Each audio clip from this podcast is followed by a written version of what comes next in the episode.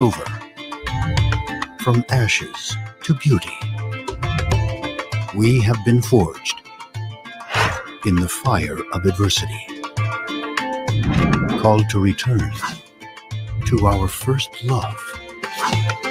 Follow the ancient paths as we discover the hidden word of Yahuwah. This is Crossing Over with Jessica Arianes.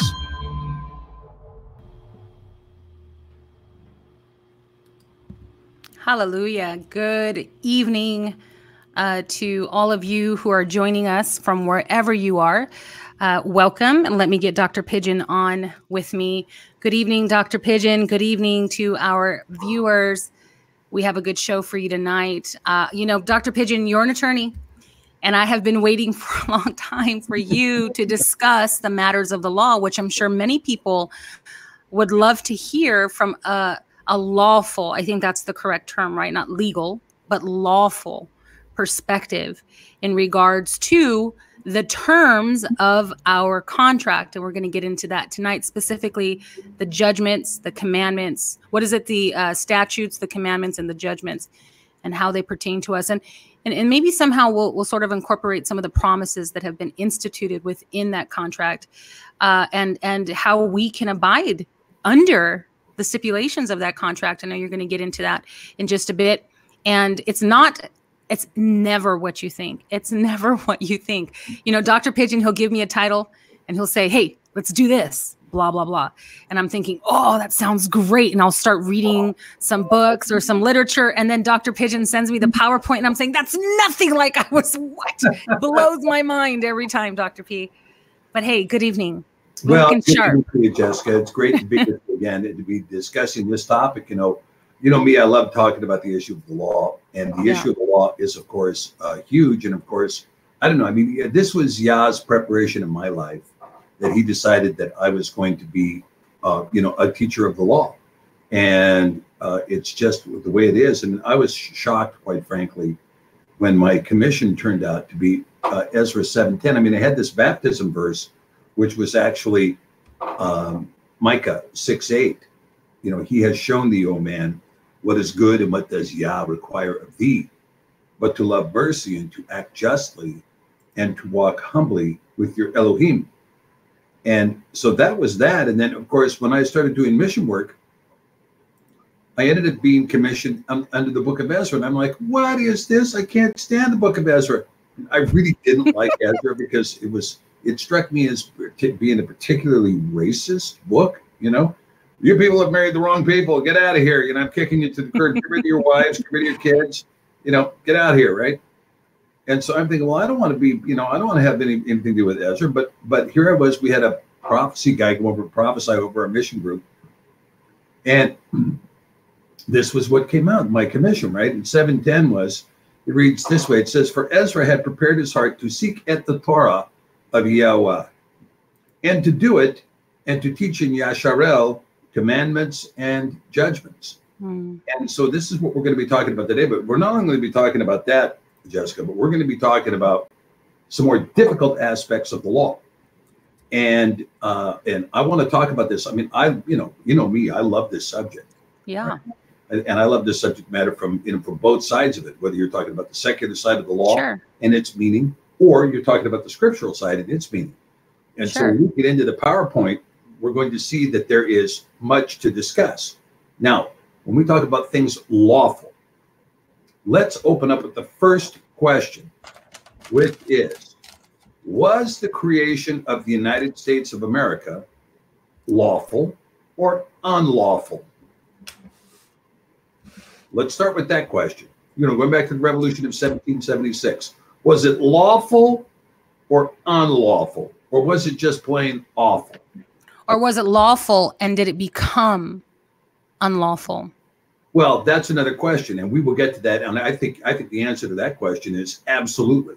And in fact, we're so unlawful right now that, I mean, when this show that we're going to do tomorrow, Jessica, is going to be huge. Shall we announce it? Yeah. Let's talk about that for just a quick second. So I just wanted to give our viewers an opportunity to start logging in. I did have the chat disabled. I I apologize, but I went ahead and enabled it. So if you want to jump on the chat, we have our moderators there waiting for you. And we enjoy your comments. We enjoy your questions. So please jump on the chat. Listen, tomorrow we have an exclusive interview, and it was done at the last minute. Dr. Pidgeon is actually going to interview a man who goes by the name of Malki. Actually, let me tell you his real name, because he wanted me to mention his real name if I have it here. You know, I don't. I wrote it somewhere in my notes, but he goes by the name of Malki Zedek, which is basically a play on the word Melchizedek. And yeah, he is the one who... Yeah. Sacrificed on behalf of the 70 Nations Conference, who certain individuals were acting on behalf of the Sanhedrin, who are working to establish the Noahide laws, not only in Israel, but amongst the nations. And they are promoting this idea. And they went out, they felt obligated and appointed to go out to the Temple Mount and to sacrifice an animal. We'll get into more of the events tomorrow and the details of the event tomorrow. But the individual who felt led to actually do the sacrifice is Malki Zedek. He's a member of our community. And he says that he was led by Yahuwah, although they sacrificed unto Hashem. But he says that he was led by Yahuwah. There are a lot of strange details that accompany this event, which is why we are going to interview him so that we can hear his perspective. But even more than that, we're going to hear his perspective and why he believes that he was led to do what he did. He believes that it's going to bring judgment in specific arenas and areas and peoples. But Dr. Pidgeon has something to say as well. So once we interview him, then we will continue in our discussion of the prophetic implications of this event and some of the visions and some of the information that Yahuwah has been giving to Dr. Pidgeon in regards to the times that we're in. So sometimes it's difficult to see prophetically what's happening because we are so trained to see only in the natural, and we can judge erroneously. So I believe that it's wise, it behooves us to search these things out. So please, tomorrow, 9 a.m., because the gentleman is in Israel, so we have to pay attention to that time change. But 9 a.m. here, Pacific time, 9 a.m. Pacific time, Dr. Pidgeon will interview this gentleman exclusively here on Crossing Over. What do you got to say about that, Dr. P? Well, I'm going to bring with me a cup of coffee, Jessica. Yeah. 9 a.m. I'll have to have my cup of coffee, you know, mandatory Friday. Sure. But the beauty of it is that we're going to be talking about now, this Malki Zedek, you know, he has chosen this name for himself. It's a very interesting name. You know, we're going to deal with that issue. We're also going to deal with his background, who he was before he felt this call to come and do this. We're going to be talking about the spiritual implications, and the spiritual implications of what took place on the Mount of Olives are huge. I mean, the spiritual implications are huge. In fact, I was telling my brother-in-law here this afternoon, in my opinion, in my humble opinion, this is the single largest event spiritually since the crucifixion of Mashiach. Okay, that's my humble opinion.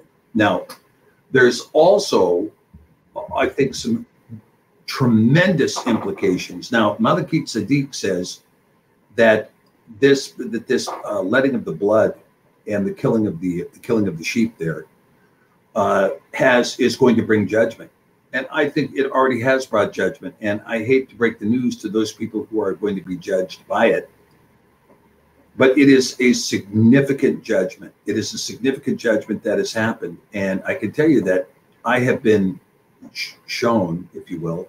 And I hope, again, I hope that the brothers and sisters that are with us on the broadcast can abide my, you know, prayer life or whatever it is. But Yah has shown me that he is blinding the eyes of the Noahide, and he is deafening the ears of the Noahide. And equally important, he is taking them into a famine of the word. Now, a famine of the word is coming to the United States, and it's going to be a 70-year famine of the word in the United States. This is going to be a huge, huge difficulty for this country, because when the word is gone, of course, the slaughter begins, and the slaughter is going to be, in my opinion, again, It's going to be enormous what's going to happen in the United States. And I think it's going to be a very shocking process that takes place here over the next several months that I think are just going to astound people what's going to take place in this nation.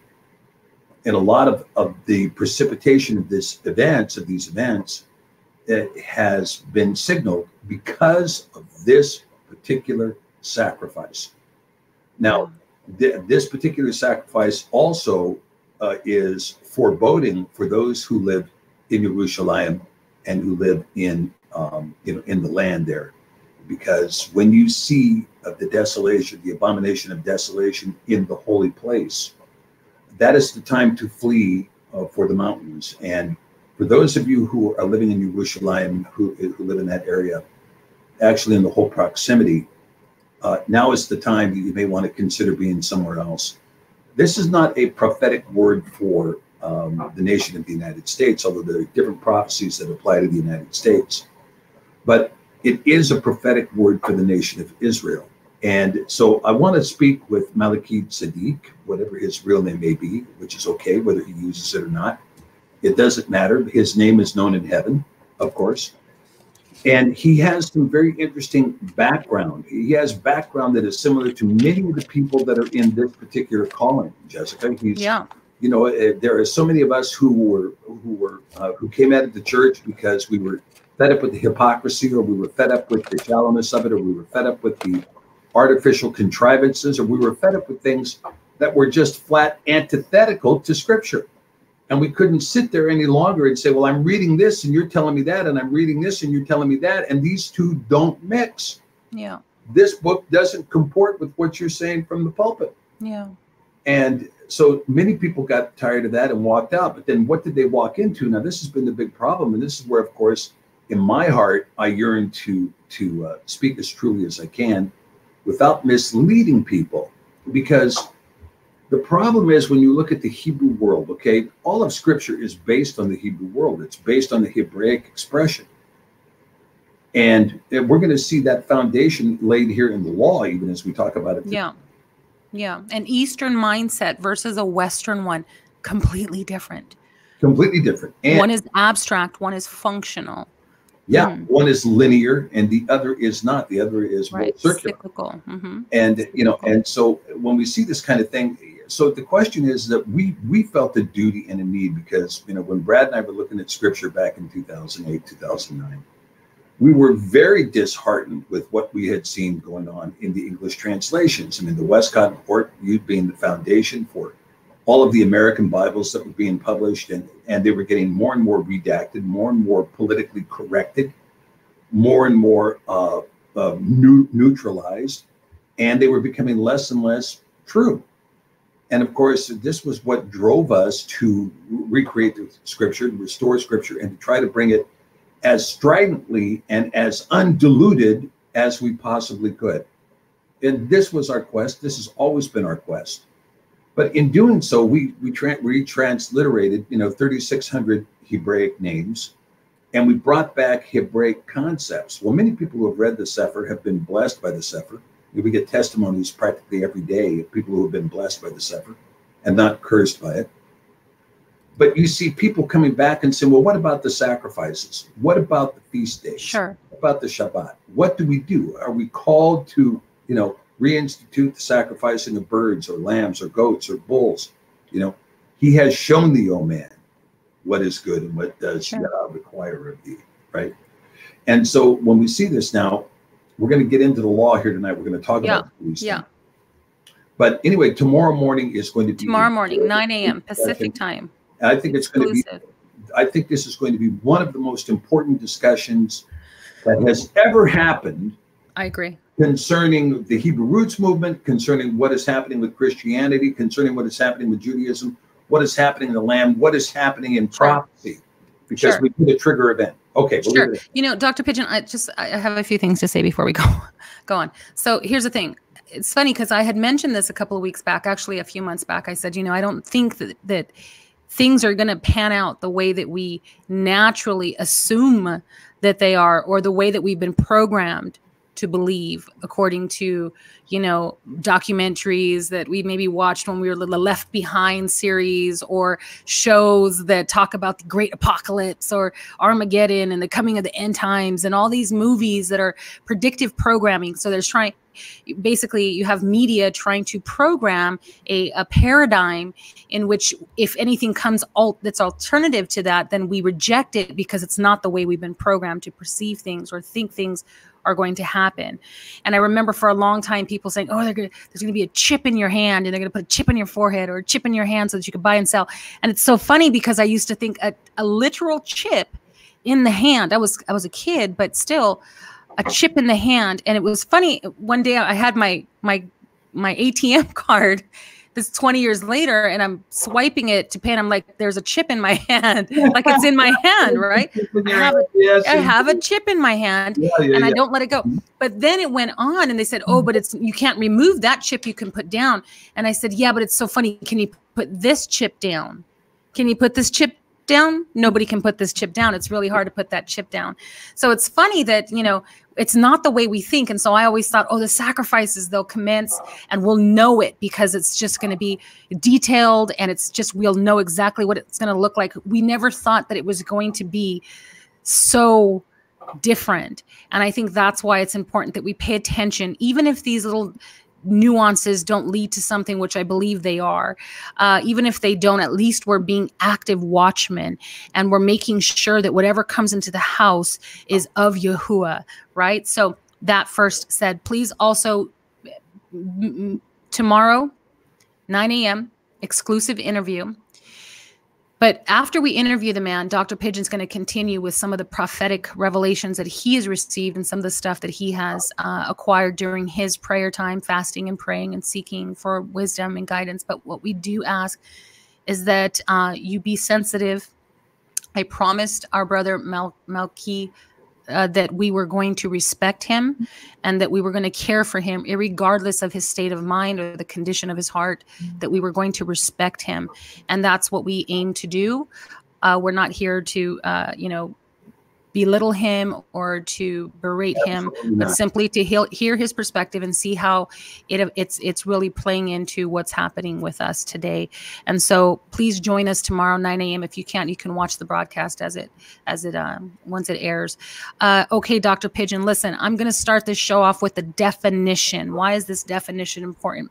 Well, recently I've been studying mythology. I know that sounds strange, but I study all sorts of weird stuff. But mythology is important because a lot of people will say that what we believe is also mythological, and that our Elohim is a derivative of other mythological gods, quote unquote. Achrim, Elohim Achrim, right? Other gods. And so as I was studying, I came across this word superstition and the various books that I had, including my law books that I was reading from ancient law, specifically the law of the Code of Hammurabi, which we discussed and we'll discuss a little bit later, but the Code of Hammurabi, the Code of India, the laws that were actually established in the days of the times of antiquity. So this word superstition was used many times by different authors. And I said, why this word superstition? So I'm going to read a definition and we'll get into our topic for tonight, Dr. Pidgeon. Superstition, a widely held but unjustified belief, which Dr. Pidgeon and we are going to do our best to show you how our belief is justified. Remember that word, write it down. So superstition is a widely held but unjustified belief in supernatural causation, leading to certain consequences of an action or event or a practice based on such belief, which is why I posed the question in this description for today's show. Is the law superstitious? Are we being superstitious? Have we as a people said that we need to adhere to some sort of order in order for us to appease our Elohim by our actions? Then he is satisfied or gratified, his anger then being subdued. Dr. Pidgeon, does this make any sense? Oh yeah, it's a great opening, Jessica, although I have to tell you that When we talk about superstition, you're right. It's superstition, mythology. There have been so many people talking about, of course, you know, the Zechariah Sitchin's model, the discussion of the Sumerian tablets, the Emerald Tablets of Thoth, the Nag Hammadi, the Nag Hammadi scores, the community rules of the Essenes, et cetera, the Code of Hammurabi. And in fact, when we get into discussion tonight, we're going to be talking about the foundations of Western law. What are they? Where'd they come from? And how did we ascertain those? In fact, we're going to be discussing, in particular, the laws of nature and of nature's God, and we'll get into that. But when you talk about superstition and whether or not things are natural or supernatural in their origin, we have some very interesting discussion here in what is supernatural and what isn't. And a lot of it depends on, of course, answering the question, who is Yahweh? I mean, that's a big question. And when you're talking about some of these issues that go into the laws of what we see in creation, we have to answer those questions too. And there's no question about the fact that the governing laws of reality, the laws that we see around us, are supernatural in origin. There are, scientists have, since the beginning of time, tried to explain the laws of nature. And in some cases they can get close, but in many cases they can't. And so this is why, we want to talk, and I don't believe there is a scientist today that can say, oh, well, we know how reality was created. None of them will say that. The smarter you get, the more reluctant they're going to be to say, I know how creation was created. Instead, you're going to get, well, we have the string theory. Well, we have the Big Bang theory. Well, we have the this theory. We have the that theory. We have the other theory.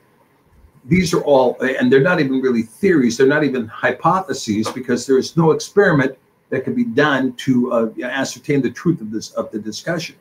But we're going to see that there are some parameters here. And so the question is, what is Yah? What is super? What is supernatural? And what is natural? Right. Right. And it's interesting because there are various scriptures, and I'll give them to you in just a bit, but there are various scriptures that talk about nature glorifying or testifying to the glory of Elohim. Yeah. And it is, there's actually information in what you're saying that will, again, what does that testify? How can it testify? We have Psalms 19 verses 1 through 4, declaring the heavens. The heavens declare the glory of Elohim, proclaiming the work of his hands. How can the heavens do that, right? We have Job 12, verses 7 through 10, that even the beasts of the field give glory to Elohim and testify that even these things can teach us of the work of his hands. Imagine. We have Romans chapter 1, verse 20, speaking about the creation of the world and his eternal power and his set apart nature being established and understood by faith. And then we have Psalms 148, 1 through 6, also speaking about the heavens and nature. So that nature is controlled by Elohim. So let's talk about that. Let me get your PowerPoint up in just a minute. Here we go. Here we go. All right. Hey, we're up and running. An image I had behind there, Jessica. You better stop. I don't know. It didn't cross over. It didn't cross over. Yeah. Okay. All right. I'm with you. All right. The law, commands, judgments, and statutes. A study of the law and scripture. Let's take a look. Okay. Let's begin with this statement here. Now, a lot of people, when they talk about the United States, they like to talk about paragraph 2 of the Declaration of Independence. But I like to talk about paragraph 1. When in the course of human events, it becomes necessary for one people to dissolve the political bands which have connected them with another and to assume among the powers of the earth. Now, that's interesting. The powers of the earth, the separate and equal station to which the laws of nature and of nature's God entitle them. A decent respect to the opinions of mankind requires that they should declare the causes which impel them to the separation. Okay, so because we respect you, we're going to tell you why we're divorcing you, but we're going to claim the justification for our divorce based upon the laws of nature and of nature's God. Okay, so when everybody is studying this, studying this particular passage out of the Declaration of Independence, when you're taking poli-sci or when you're taking intro to government or civics or whatever they used to call it in high school, how many of your professors have told you what the laws of nature and nature's God are? Has anybody discussed that with you ever in any level? When I was studying this stuff, no one ever told me anything about it. I had to study it on my own. So let's go to the next slide here. And let's talk about our friend Jean Baudin, okay? Six Livres de la République, or Six Books of the Commonwealth, as it's called in the English. Now, you can download this online. It's a free PDF, Six Books of the Commonwealth by Jean Baudin. And just look it up, download it, take a look, read it. It's not that long. But Jean Baudin's greatest contribution to political theory lies in his critical writing of Western political thought.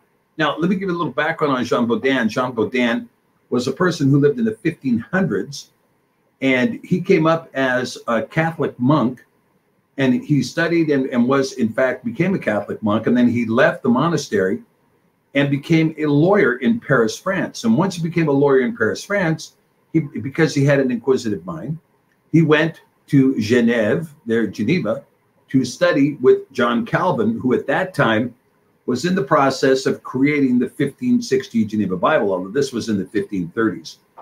Anyway, he went to Geneva and he studied with John Calvin and his group, and he was there for 12 years. And then he returned to Paris and he asked the question, what is the foundation of Western law? Is it Greek or is it Latin? Is it the Corpus Juris Civilis? Is it Justinian's Code? Or is it Aristotle, Socrates, and Plato? And he was looking back and forth, Greek, Latin, Latin, Greek, Latin, Latin, Greek. And ultimately, he determined that the foundation of Western law was Hebrew. It was Hebrew, okay? And so he declares this in his Six Books of the Commonwealth. And he says, look, he defined the concept of sovereignty as perpetual, unique, absolute, and indivisible. Now, look, this idea of sovereignty bears with us today. Every nation considers itself sovereign. Now, you can test this anywhere you go. When you go to Mexico, for instance, or you go to Canada, you're going to discover that the laws of Canada prevail in Canada. The laws of Mexico prevail in Mexico. United States laws don't prevail there. If in Canada they say you can't make a right-hand turn on a red light, then you can't make a right-hand turn on a red light. You'll get ticketed if you do it. If in Mexico, they say this is lawful, but it's totally unlawful in the United States, well, you can do it in Mexico, but you can't do it here. And it's because each nation state is a rule unto itself. And as Jean Baudin says here, sovereignty is perpetual. That is to say, it exists as long as the state exists. It's unique. It's unique to that particular state. It's absolute. In other words, the sovereign nation recognizes no authority superior to the sovereign nation. Our laws are our laws, they're binding, and we don't care if somebody else thinks that their laws should be binding on us. They aren't. Okay, now this is going to become important when we talk tomorrow about the nascent Sanhedrin and whether or not they can impose upon us the Noahide system. All right, now he defended the order in the state since it prevented the war among his subjects. In addition, he advocated that the royal authority was only limited by the States General and the Parliament, and that the king should not obey anything more than the laws of nature and of nature's God. In other words, the king is subject only to the laws of nature and nature's God, right? Interesting, eh? Wow, wow, wow. Yeah, yeah, yeah. So when we see this now, so when you have other laws, now you'll see, for instance, like I'll give you an example of how this works. Many people believe that George Bush was a war criminal because of the Iraq War, or many people believe that Barack Obama was a war criminal because of the Arab Spring, or whatever your case may be, whatever your situation may be, whatever you might believe about the sovereign. But the fact of the matter is that the United States of America does not recognize the right of the International Criminal Court to try any American sovereign under foreign law for crimes that the foreign law has said they've committed.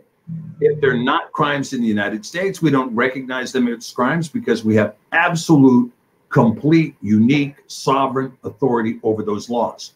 However, the royal authority, or the executive authority, if you will, is called to know the laws of nature and nature's God. Now, with Jean Baudin making this statement in the 1530s, you have Thomas Jefferson now, who's going to come back in the Declaration of Independence and stick it back in the nostrils of King George and say, hey, look, you are required to know the laws of nature and of nature's God. You may not agree with your parliament. You may not agree with us. You may not agree with the Continental Congress. You may not agree with anybody. You might not agree with the French. But you are required to know the laws of nature and nature's God. And we're appealing to those laws now to say these laws justify our breach in your sovereignty, to say your sovereignty is not absolute here. We're declaring a separate and equal sovereign station. Okay. However, so nature's God, was it an exclusive God? I mean, did they know? Did they make that information known? Or was this in general nature's God? Who was nature's God to them? Yeah, that's a good question. I mean, a lot of the deists that were in power in the United States, that's a good question, which God they actually worshipped at the time, right? Yeah. Were they worshipping the creator and the God of fortune? Yeah, the God of fortune, the God of misfortune, right? Right, exactly. Exactly. And could it have been of the dark spirits? Could it have been Lucifer? Could it have been any other gods? Could it have been Ishtar? Could it have been Molech? Absolutely. Could Absolutely. It have been Dagon? You know, it could have been any one of those, that because guess what? In the United States, they never named the God they worship. Bingo. Bingo. Very good. Very good. And that's why we don't know. So when we talk about the laws of nature and of nature's God, then we have to get into this and look. Now, when we talk about this approach, this writing, the Declaration of Independence, was a declaration that was going to King George. Hey, we're telling you, King George, this is our declaration, okay? So this argument was written to him, to him. Now, the question is, what did King George believe? Well, you have to go back to King Yames, right? Or the Americans refer to as King James, right? Whose real name was Yames. Now, Yames had some very interesting things to say. You know, he wrote in his book on demonology, which is a very interesting read. And we're going to discuss some of those concepts from his book on demonology here tonight as we discuss the tenets of the law. Bravo, Dr. P. You know, I just pulled out my notes on devils and demons, right? I just pulled them out. Tell me that the Father is not on cue. The Father's with us tonight. Amen. Hallelujah. So good. Hallelujah. So and good. Go ahead. So when we talk about Yames and his call, you know, Yames believed that he was in the line of the divine right of kings, and may have in fact been in the line of the divine right of kings. And so at this point, you're talking about a series of commands that he understood as being scriptural. Now, by the time we get to 1776, which is going to be 170 years later, we may not be talking about the same thing at all. In fact, at this point, you've had massive infiltration in both the church and in the secular state by the Jesuits, by the Masons, by the Illuminati, et cetera. Remember, the Illuminati was formed in 1776, right? And we see a massive change in the United States with the War of 1812, when the United States tried to assert itself to take territory from Canada, and the Crown said, nope, we're not going to allow you to do that. And they came up the Mississippi River and they burned Washington, D.C., which at that time only had 2,600 people in it. It was basically a swamp. No one wanted to live there. But they had declared the capital there, and in came the British and they burned it to the ground. After that, we brought in French architects and French designers to build a Masonic temple, right, with the compass and the square, to lay down the satanic pentagram that puts the White House at the base of that pentagram, to even put up the symbolism of Ishtar over the top of them all.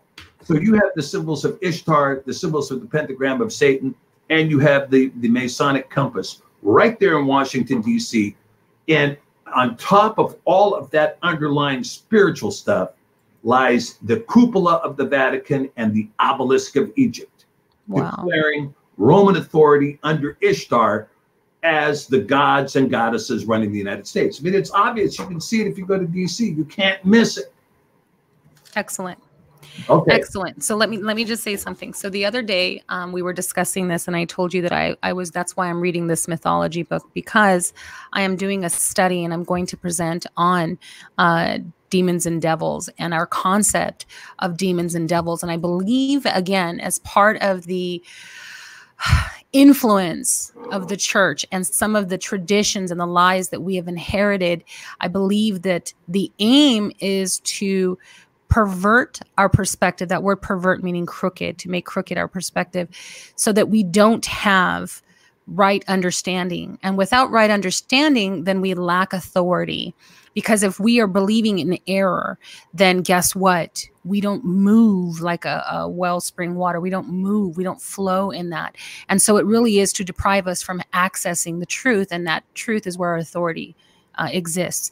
And so the concept of a demon or the concept of a devil has been thwarted, has been made crooked in our own understanding. So I want to clarify, but not tonight, but I do want to clarify. But it's interesting that we've heard, and I've seen many videos on the God of this word God itself, this word Gad, right? Coming from the Hebrew word Gad. And that this word God is the God of fortune, in which some people equate that meaning as meaning the God of money. But as a matter of fact, it's the God of fortune. And the God of fortune in which our country places their trust on the dollar bill, the God, the Gad, or the Babylonian God of fortune, did not actually mean monetary success or prosperity. Fortune, and if you look up this word fortune, even in which just using a dictionary, what you'll discover is that the idea, the Eastern mindset of fortune had everything to do with the outcome of your circumstances or your fate. Okay, because people at that time believed that there was gods for everything in which they were not in control. So if they could not control an element, then there was a god controlling it. Okay. And if there was that's why they had a multitude of gods, Dr. Pigeon, a pantheon of gods, because there were so many elements that they did not either understand or control. And by such ascribed a god to these elements. Now, the fact that there were events in their lives that they couldn't control, such as their barrenness or the barrenness of a womb, or the outcome of an event, they would then pray to these gods in order to find favor, which is again why they sacrifice so often.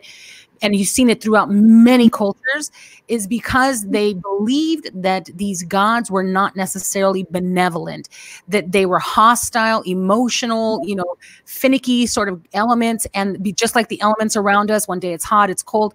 And they believed that in order to appease the gods of fortune, they had to sacrifice often. And then by doing so, that they would receive the favor of those gods. Mm. And therefore, Dr. Pigeon, they again worshipped the God of fortune. Well, when I went looking for this word fortune to see if there was any pictures, what I found was the goddess Fortuna.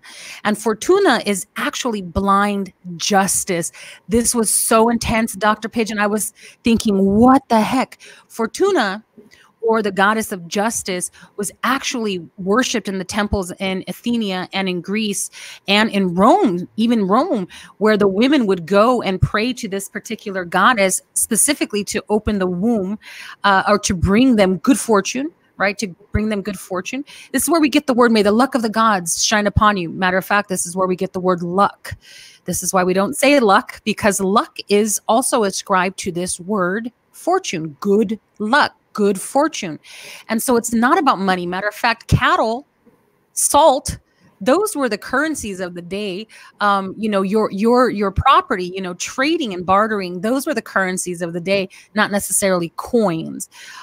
So Dr. Pigeon, it makes sense that our justice system would be established on some sort of power, some alternative power that perhaps is in control of the fate or the events or the fate, our fate and the events of our country. Yeah, and now that you mentioned that, there's a couple of things on that. I mean, first of all, you recall that the doctrine that was adopted in this country very early on was a doctrine called manifest destiny. Yes. Manifest destiny. Now, another way of saying that is our good luck, right? There you go. Our ultimate good luck, our manifest destiny, our ultimate good luck. And when you talk about the goddess of fortune, you know, Fortuna being the goddess running over the justice system, right? She's got a sword in one hand, she's got the in the other, right? That's right, fortune. Now I can tell you that the way our current justice system works, you know, you might believe that there's a rule of law out there, but there isn't a rule of law. There is a rule of good fortune. If That's you're right. unfortunate enough to get caught in the crosshairs of the legal system, trust me when I tell you, once you're arrested, you're on the train to Auschwitz. I mean, that's just the way it is. Right. And it's going to take everything under the sun to try to get you off that train before you get what the state desires you to have, because you were unfortunate in getting caught in the crosshairs. And as time goes on, Jessica, and we're eventually going to do a show on this. You know, we talk about the rise of 5G, and we talk about the rise of the social credit system. You know, what's going on right now, the social credit system is being imposed in the United States. You can feel it in your bones. Sure. You know it's here, because now is it possible to comport with all of the software code that is now controlling your life? You know, there's no law that was passed by anybody as to what you can say on YouTube, but there's software algorithms that have been imposed by somebody you never voted for, somebody you never even met, who is imposing a software algorithm code over your video or over your Facebook post or over your Instagram post or over your tweet. Sure. All of this stuff is being imposed by some government that we don't even know how they got there, who they are, what their qualifications are, even what their names are. Right. And yet they have imposed a regimen of law upon us that they don't even tell us what the law is. They just notify you, oh, you know, you breached it. Now we have to kill your channel. Now we have to shut you down. You know, I mean, all these kinds of things, right? Sure. And so this has to do, once again, with this idea of fortuna, this idea of manifest destiny, this idea of fortune, as compared to the rule of law, as compared to an equilateral justice system, as compared to our expectation that law would govern, that no one would be above the law, that we would be a country of laws.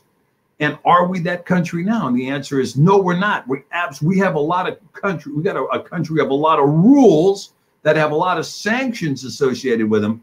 But when it comes to the rule of law, we don't have any. Okay. All right. So let's drop into this next slide here. Okay. Now, as we go on in the Declaration of Independence, we have the statement, we hold these truths to be self-evident, that all men are created equal, except for that one guy, right? All men are created equal under this Constitution, except for that one guy that isn't equal, and that they are endowed by their Creator with certain unalienable rights. Now, some people say unalienable rights, that among these are life, liberty, and property. No, wait a minute. That's not it. Life, liberty, and life, liberty, and paganism, right? No. Life, hedonism. Hedonism. Life, liberty, and hedonistic practices. That's life, liberty, and the pursuit of hedonism. Right. Right? Okay. Mm-hmm. So first question is, self-evident to whom? We hold these truths to be self-evident. To whom? Yeah. To somebody who's expected to know the laws of nature and of nature's God. That's who. That's who we're saying these are self-evident to. But when you talk about this concept of self-evidence, we're going to get into this a little bit farther when we start talking about some of the philosophy behind the law. Because you're talking about axiomatic premises. These are self-evident truths. All men are created equal, except we didn't believe that. We enshrined slavery in the Constitution that we would create 13 years later. All men are created equal, except for that one guy who's not created equal. Or some people are created more equal than others. That's right. Okay?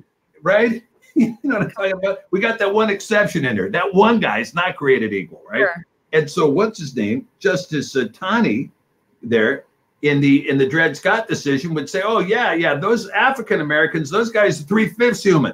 They're not quite created equal, right? Right. Well, you have Darwin's evolution, though, also perpetrating against justice, or actually embedding itself in the Constitution, declaring that the rich get richer, the fittest of the fittest.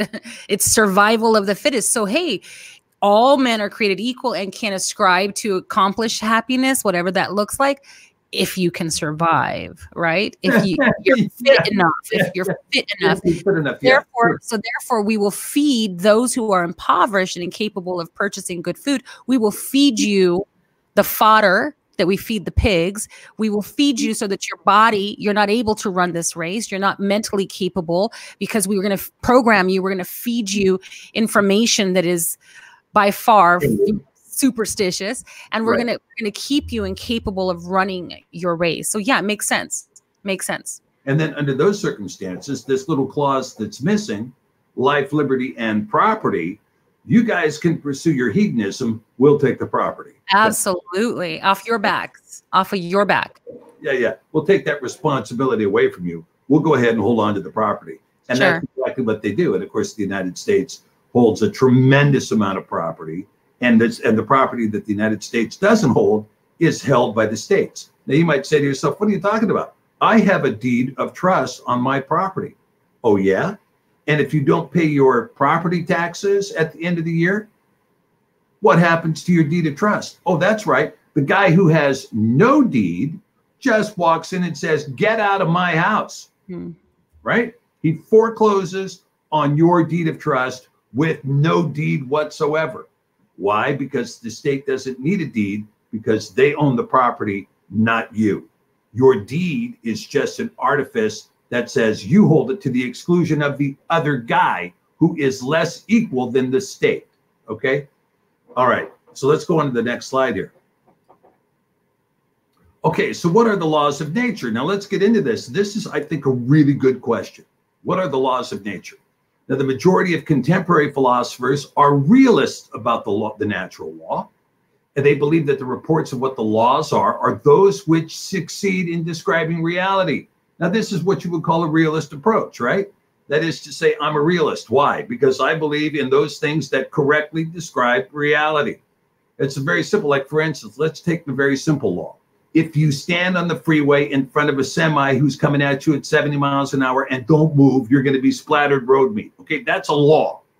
That's a law that is a law of nature, which virtually everybody knows. There's lots of laws we know. Don't stick your hand down in the garbage disposal, right? Don't drop the hairdryer into the bathtub, right? These kinds of things. These are laws that you know that you're going to respect because they correctly describe reality, okay? So we have to look at some of these laws. Now, some of the parameters behind nature's laws that, number one, nature's laws are central to rational inquiry. That is to say, they're not central to irrational inquiry. You know, if I start eating ice cream at 2 o'clock in the morning at a dirt crossroads, can I still pass ninth grade without studying? You know what I mean? That kind of concept is totally irrational. There's no inquiry that's going to do anything for that in any way.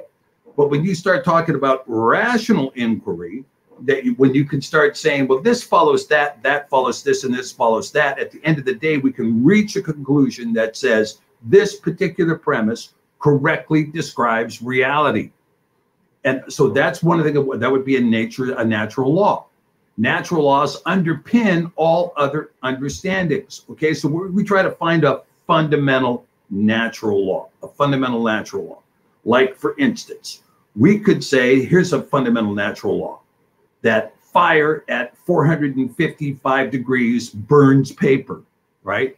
So we can assume that fire at 400 degrees doesn't burn paper, but fire at 451, but Fahrenheit 450, whatever it was, is where paper burns. That's where, when you get to a certain temperature in Fahrenheit, that's where paper burns. Now, that makes a big deal. For instance, if you're roasting beans and you want to get them as dark as possible, there's a certain temperature you can take them to and no hotter before they catch fire, right? So that is, you know, that is a fundamental law, and it underpins our understanding. Okay. Nature's laws are confirmable through inductive reasoning. Now, this is where you begin to get into some things that are going to be kind of interesting. Like, for instance, you could say, we could take the premise. If you stand in front of a semi that's doing 70 on the freeway and he doesn't see you and hits you, you're going to die. Now, let's just say that that's the law. Can we confirm that? As a matter of fact, well, not really. We're not going to be able to say, well, look, we know that through a series of measured studies that an impact of force at X amount of foot-pounds of pressure against the human body at a non-accelerated state is going to create an impact which will cause the following organs to fail. Yeah, we might be able to develop a scientific theory that goes through a deductive process that says this is what we realize. But we can use inductive reasoning. Well, of the last 200 people that stood in front of a semi that was doing 70 miles an hour, all of them are dead. That's an inductive reasoning that allows us to reach the confirmation that if you stand in front of a semi that's doing 70 and he doesn't hit the brakes at all, you're going to die. Mm-hmm. Okay? So that's an inductive form of reasoning. Okay? Nature's laws are intentional and not accidental.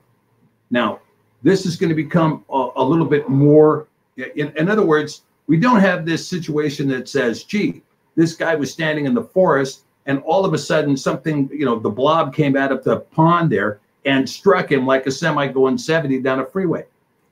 This would be an accidental occurrence. Or like, I'll give you another example.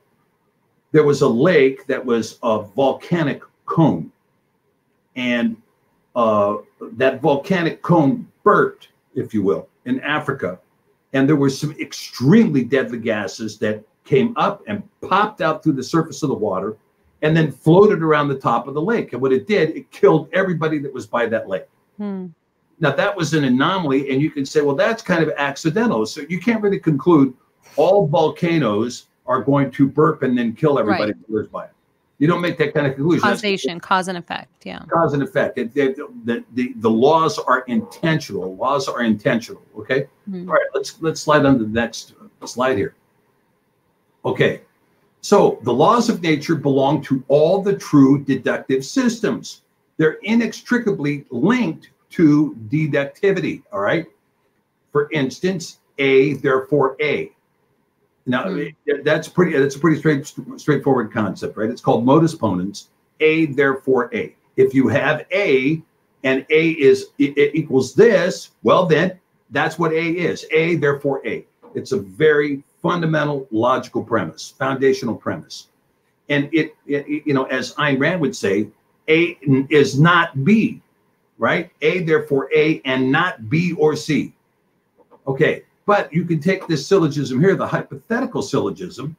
If A, then B. If B, then C. Therefore, if A, then C. Right? In other words, if A is C, then C must be whatever A is. Yeah, exactly. So if you say, well, A is a male, and if A is a male, then B is a male. Okay. Right.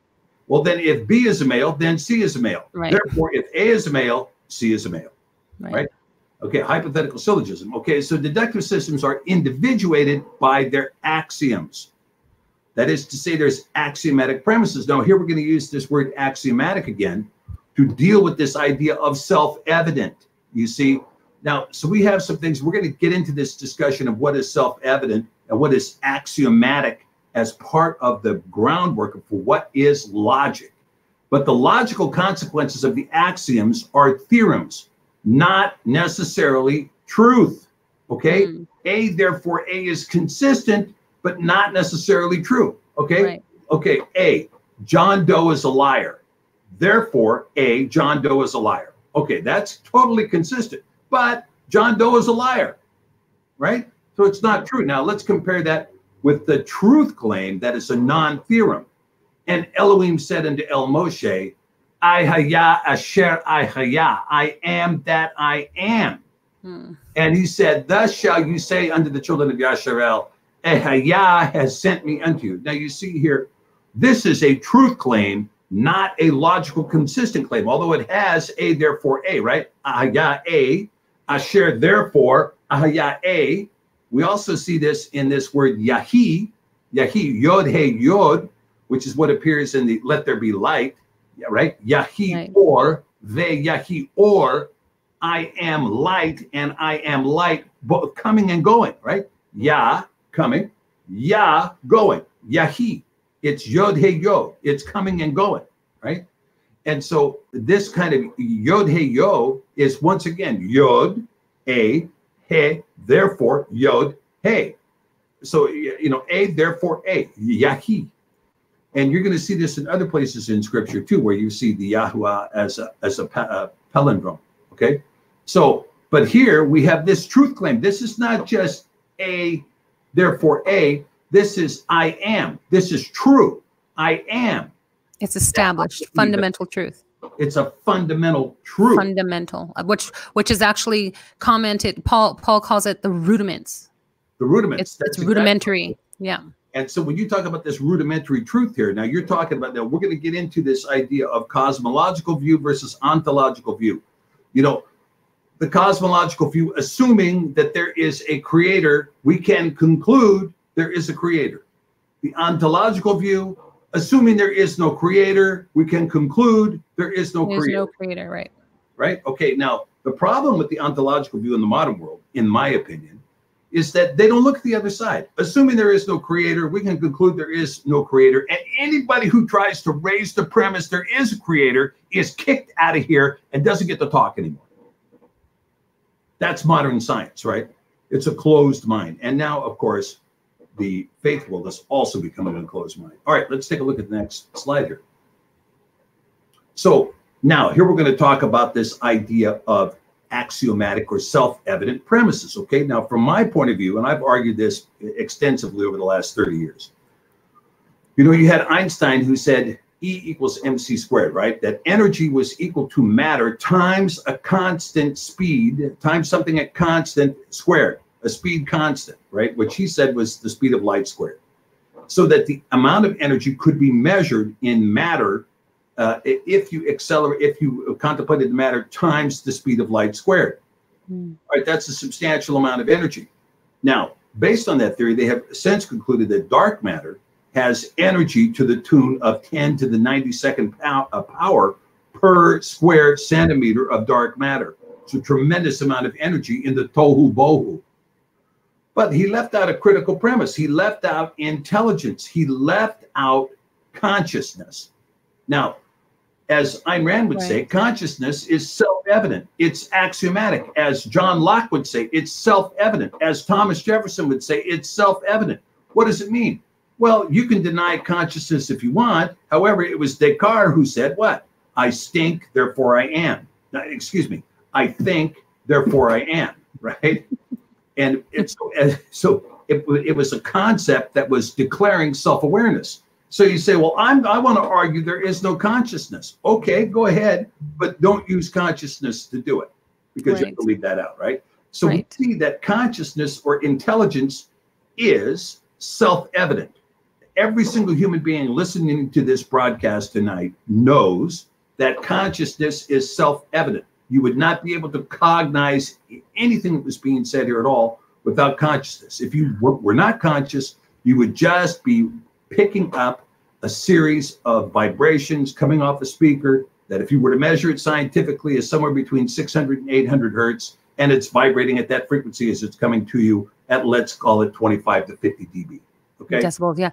I was going to say, it's interesting that you're relating consciousness with intelligence, because in another show, I had actually proved through the Hebrew language that that's exactly how Yahuwah has created us. He created us to be intelligent beings, which is why this word Shema is ascribed, is part of the commission in which Yahusha himself declares is of the highest esteem, that we should first and foremost Shema Israel.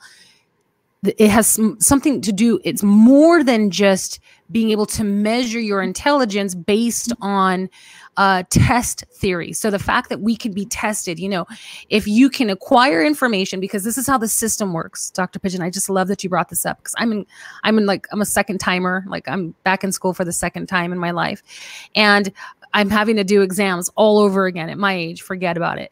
But here what they do is they expect you to acquire information. Just want to bring this up really quick. So you acquire information, right?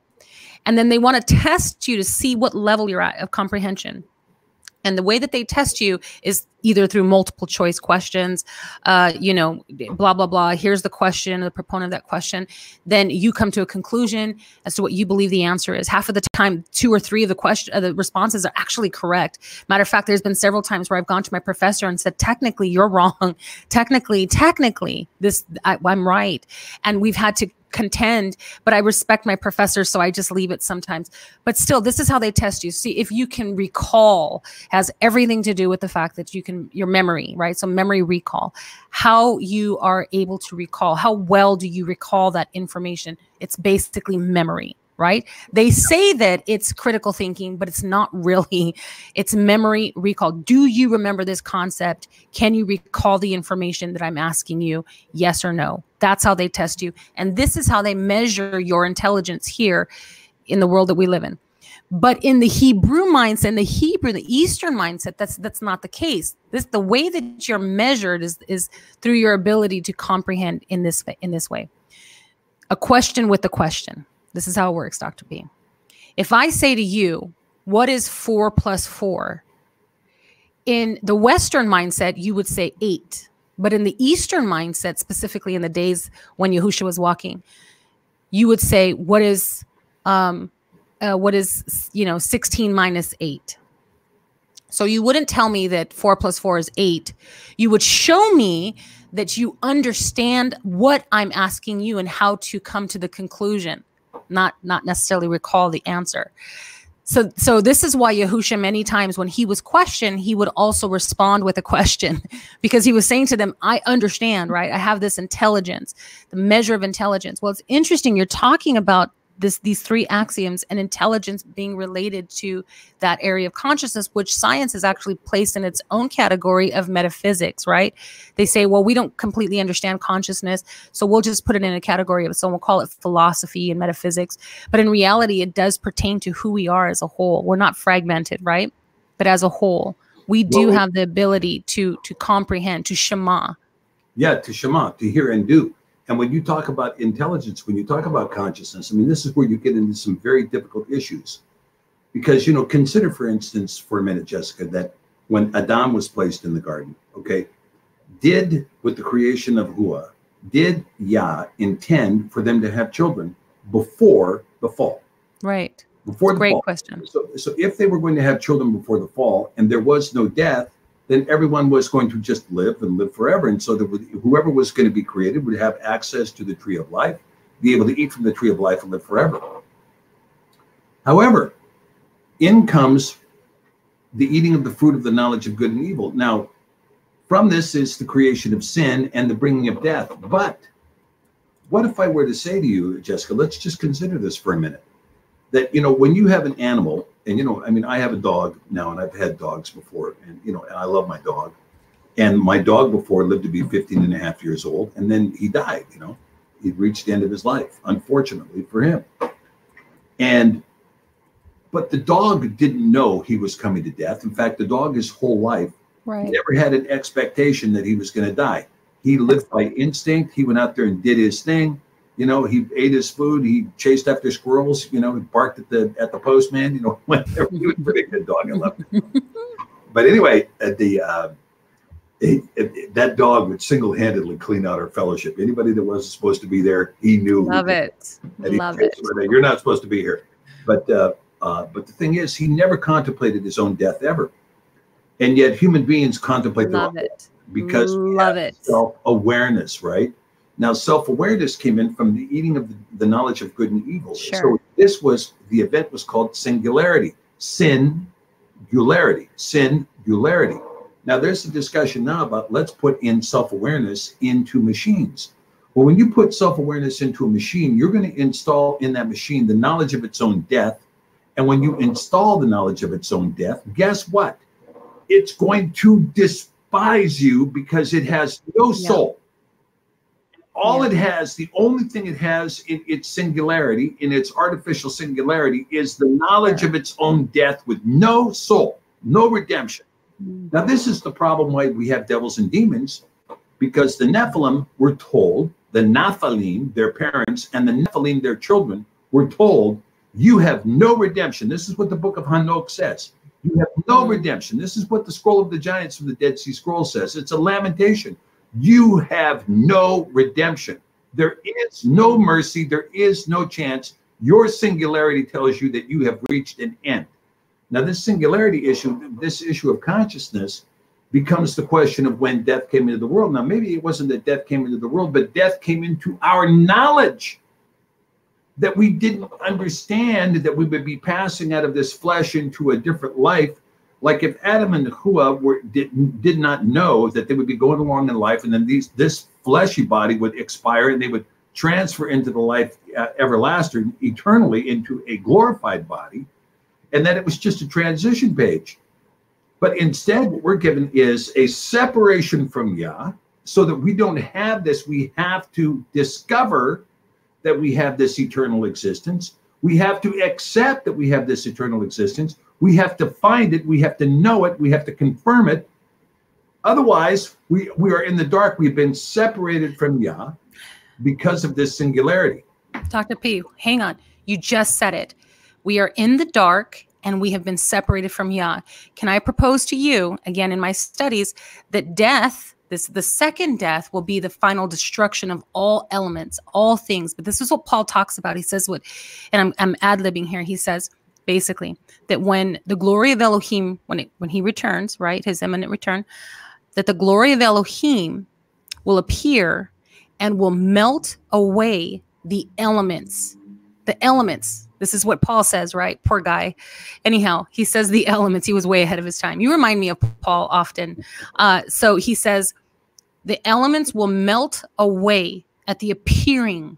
Okay, now watch this. He says the elements that came through the lust of the eye, the lust of the flesh, and the pride of life. So he's talking about a doing away with not just the age, that space-time continuum, but also with the material, the photons and all of the chemical composure, all of the composition of the chemicals that create this realm. But what's most important, that would be the second death, the final death in which everything is consumed by his glory in his presence, right? The fire, because he is an all-consuming fire. Hello. Now, praise Yahuwah that we are here and we're actually being tested by that fire and refined as a result of it. But in Genesis 1:2, he talks about something specific. Darkness.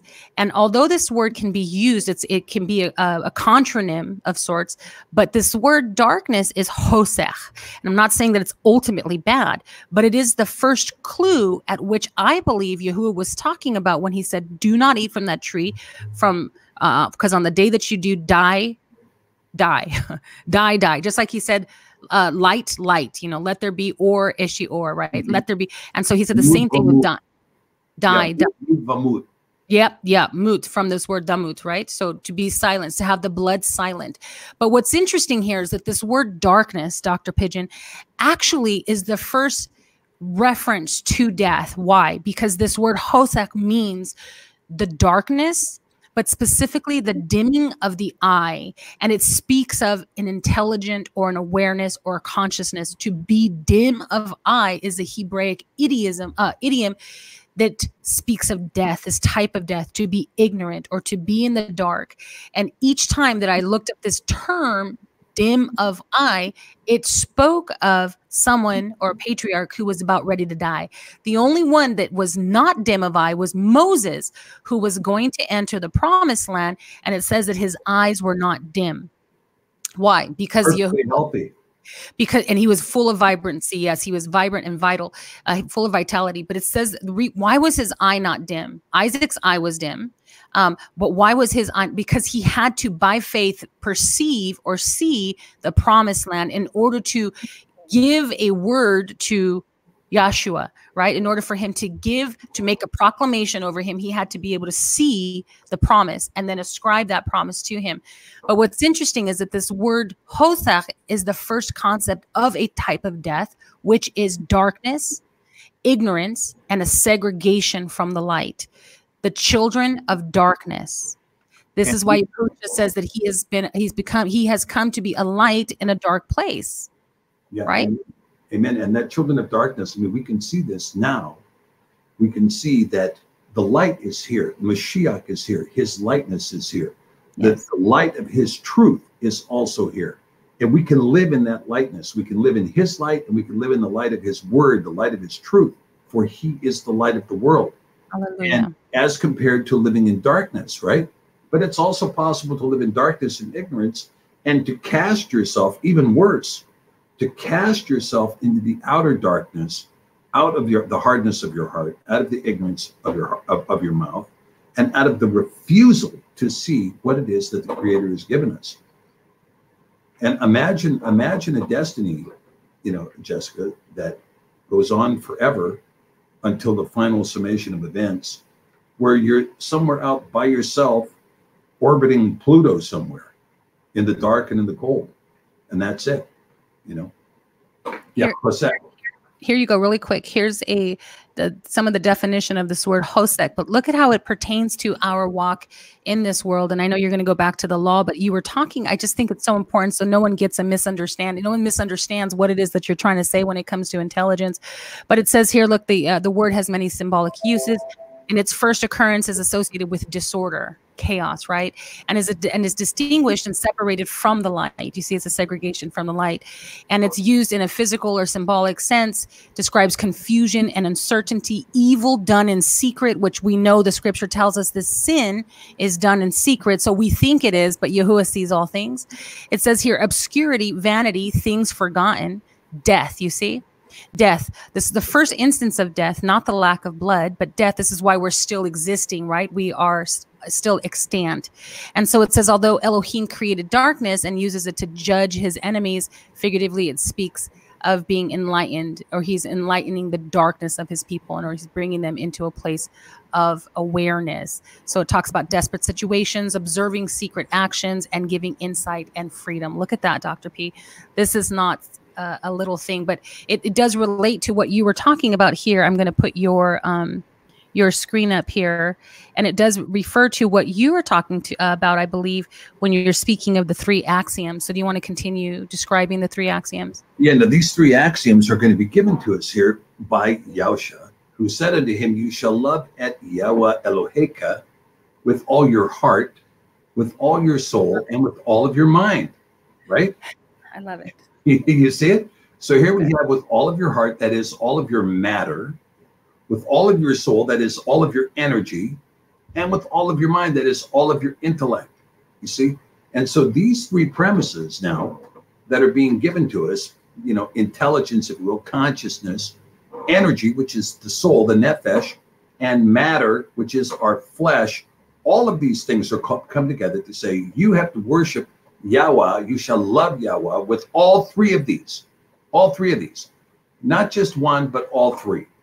And so a very important concept. And you can see here that these, I think, are fundamental laws of nature that are reflected straightforward in scripture. He's telling you, what is the image of Yahweh in man? One of the critical images, one of the critical aspects of the image of Yahweh in man is that Yah is a speaking Yah. He speaks and he understands. Come on. Now this becomes extremely important stuff, because you're not talking about some creator who said, okay, I'm going to create the existence, and then I'm going away to the farthest reach of the universe and hope you guys make it. That isn't what happened at all. Instead, you have a creator who has created mankind, who is of a capability that he knows every aspect of who we are. He knows every subtlety. He knows the move of every molecule. He knows the discussion. He knows every word that comes out of your mouth. He knows every decision that's made. He knows every influence, every nuance, every smallest detail in your life. He knows and is participant in.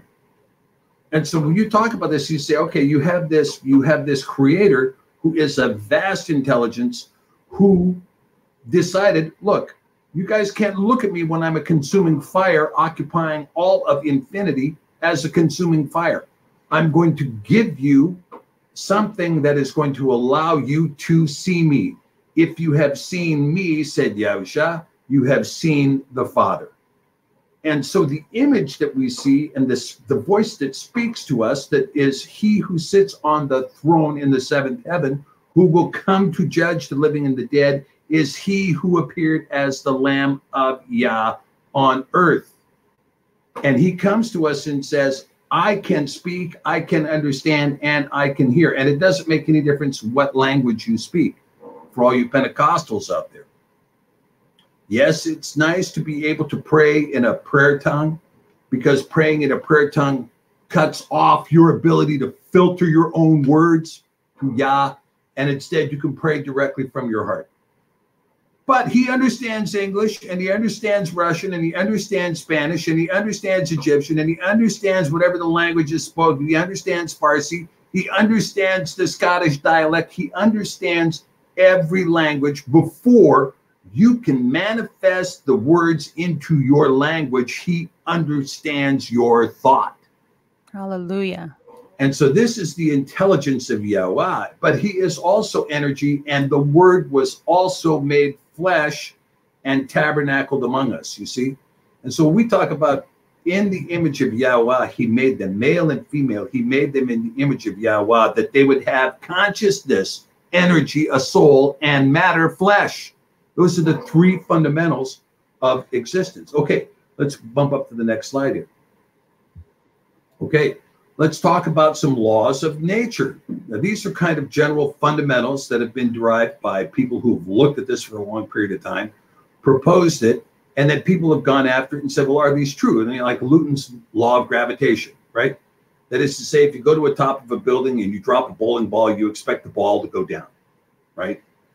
Newton's three laws of motion, the ideal gas laws, Mendel's laws, Adam Smith's laws of supply and demand, and so on. The regularity of ocean tides, the perihelion of Mercury's orbit, the photoelectric effect, that the universe is expanding, and so on. Einstein's laws of gravity, which is the cosmology of a closed universe. Now here, you have Einstein saying, okay, I have determined that no matter how you put it, no matter what mathematical formula you look at, that ultimately all lines curve. That at some point, if you send a line straight out, it's going to end up touching another line at some point, no matter how far out you get, because the universe is closed. How do we know the universe is closed? Because scripture begins with the phrase, in the beginning. You see, if you were talking about, you know, world without end, right? You hear world without end. This is the Catholic mantra, you know, world without end, amen, right? Well, what about world without beginning? So if the world had no beginning and no end, we wouldn't be talking about in the beginning, in the beginning of the book of Bereshith, which begins with in the beginning. If it says in the beginning, that means there's a starting point. There is a starting point. And if there's a starting point, it's a starting point to what? The creation we know. And the creation we know, called the universe, or called the Rakia, which some people say is the firmament, but it's the expanse. But in Genesis, it says, he called the heavens the firmament. He called the heavens the Rakia. That is to say, all that we see in our dimension is what he called the Rakia. And this Rakia had a beginning, because it begins with in the beginning, Elohim created the heavens and the earth, and he called the heavens the Rakia.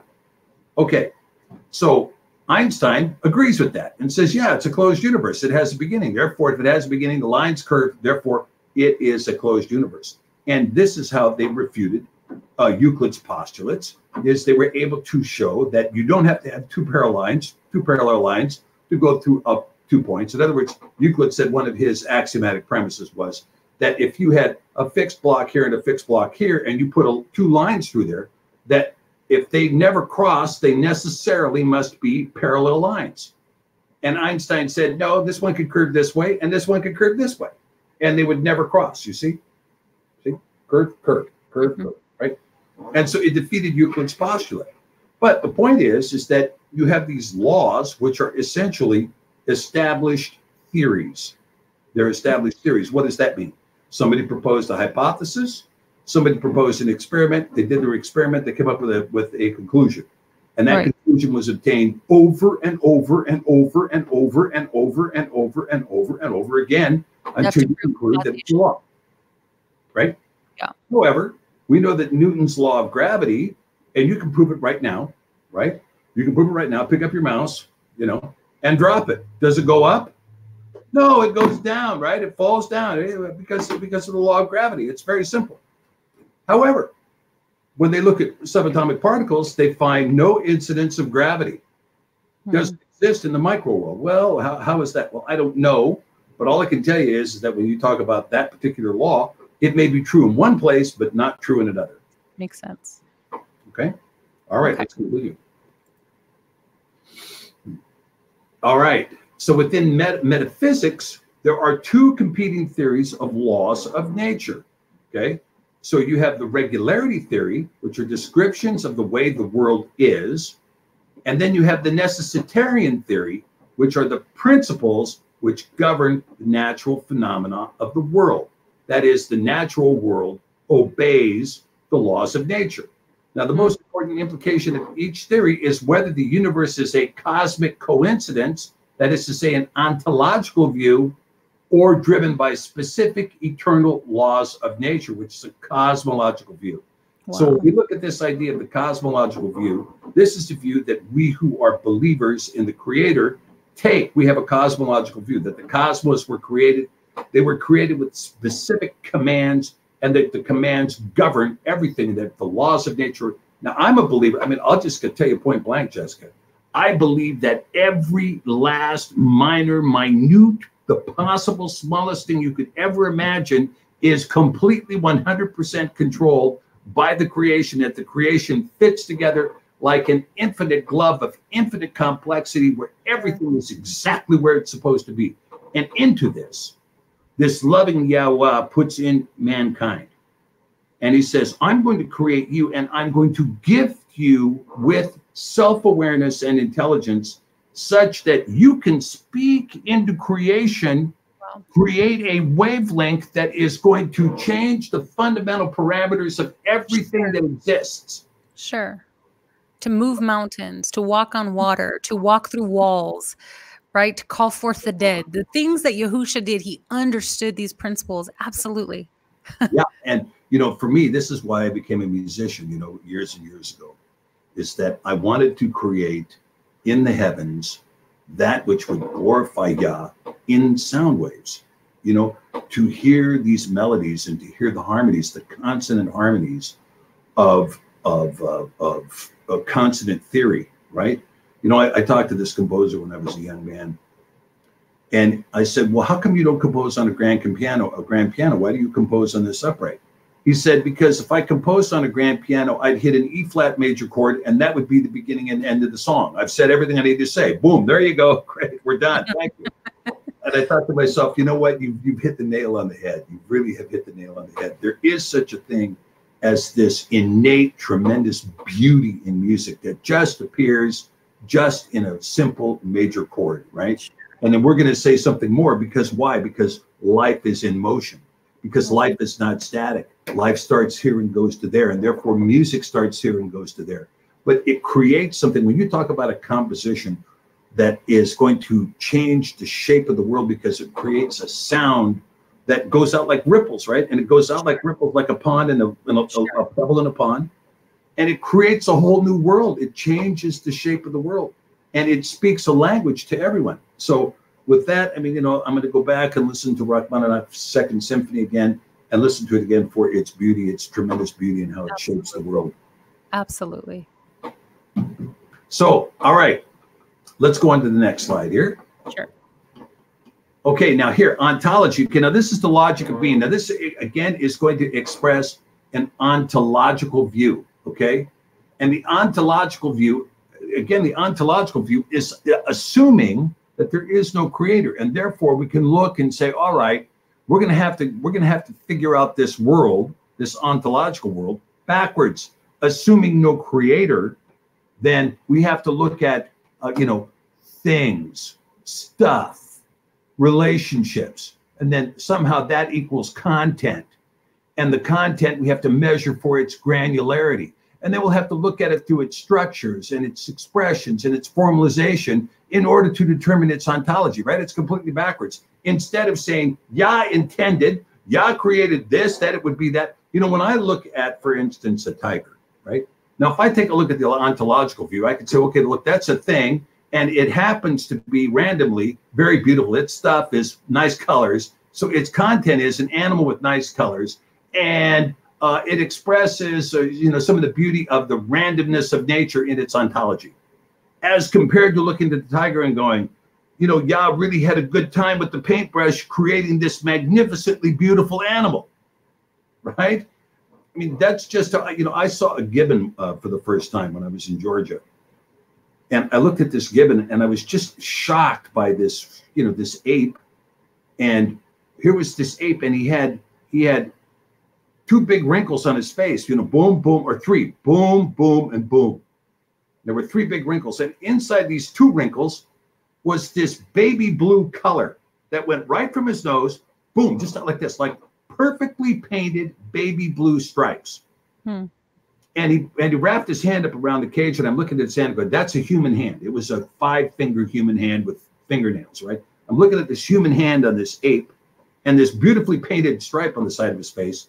And then he opens his mouth, right? And he had fangs that long. Oh, yikes. And I went, yeah. But when you see something like that, you don't try to tell me that that was a random function of ontology. Yeah. It was an obvious creation, right? The heavens enumerate the glory of Yahweh. With intent and beauty. Not just intent, but beauty. Sure. Okay. Next, let's go to the next one. Let's see what we are. We're almost going to break into the laws of nature's God here. Oops. Just got to get through that. Yeah, you're good. Here we go. Okay, next one. Here we go. We are getting school tonight, Dr. P. We are back in school. Let's do it. Go on. All right, here we go. Now, this concept you will see, King James talks about this concept in his book, Demonology, right? And he talks about this root of words, right? So we have ontology, which is onto and logos. So onto is the condition of being, right? Logos, the logic of being, right? Onto, like the logos, right? In the beginning was the logos, and the logos was with Elohim, and the logos was Elohim. That is to say, rational thought is Yahweh. Rational thought was with Yahweh in the beginning. Rational thought is Yahweh. It was with Yahweh in the beginning, right? But more than that, the logos, the word, right? So here, the word of being, the ontology, the word of being, right? As compared to ontonomeny, which is the law of being. Now, when we talk about the law of being, we can talk about the law of being. For instance, you can say, well, what is a person's DNA? That's, autonomy, because you're talking about the law of the being. If you say, we're going to distinguish between human life and chimpanzee life, that's autonomy, because you're talking about the law of what constitutes this particular being from that particular being. Now, same thing here. We talk about etymology, etymon, of the Greek word for words, and logos, the logic of words. Okay, the logic of words, etymology. And so, what we're looking with etymology is we're talking about, okay, here is the word. What springs from that word? We have a root word here, and then the root word leads to this word, that word, and so on. Like for instance, etymon and logos is the etymology of the word etymology, right? Compare that to etymonymy. This, we talked about this before, Jessica. You said that's no word. Well, it is now. Writing right here, it's now a word, right? So etymonymy, right? Etymon, again, the word, but now we're talking about nomos, the law of words. Now, this is where we get into some huge discussion. Like when we talk about Hebrew, we talk about the etymonymy of Hebrew. On one hand, you have the Nikud. Now, the Nikudim is the etymonymy of the Hebrew language. That is to say, somebody imposed a set of laws on the Hebrew language, i.e. the Masoretes. They imposed a set of laws on the Hebrew language and said, okay, so here's law number one. There are no vowels in the Hebrew language. Law number two, the aleph is silent, the ayin is silent. Sure. Law number three, this dash means ah, these dots mean ed, that dot means oh, that dot means who, right?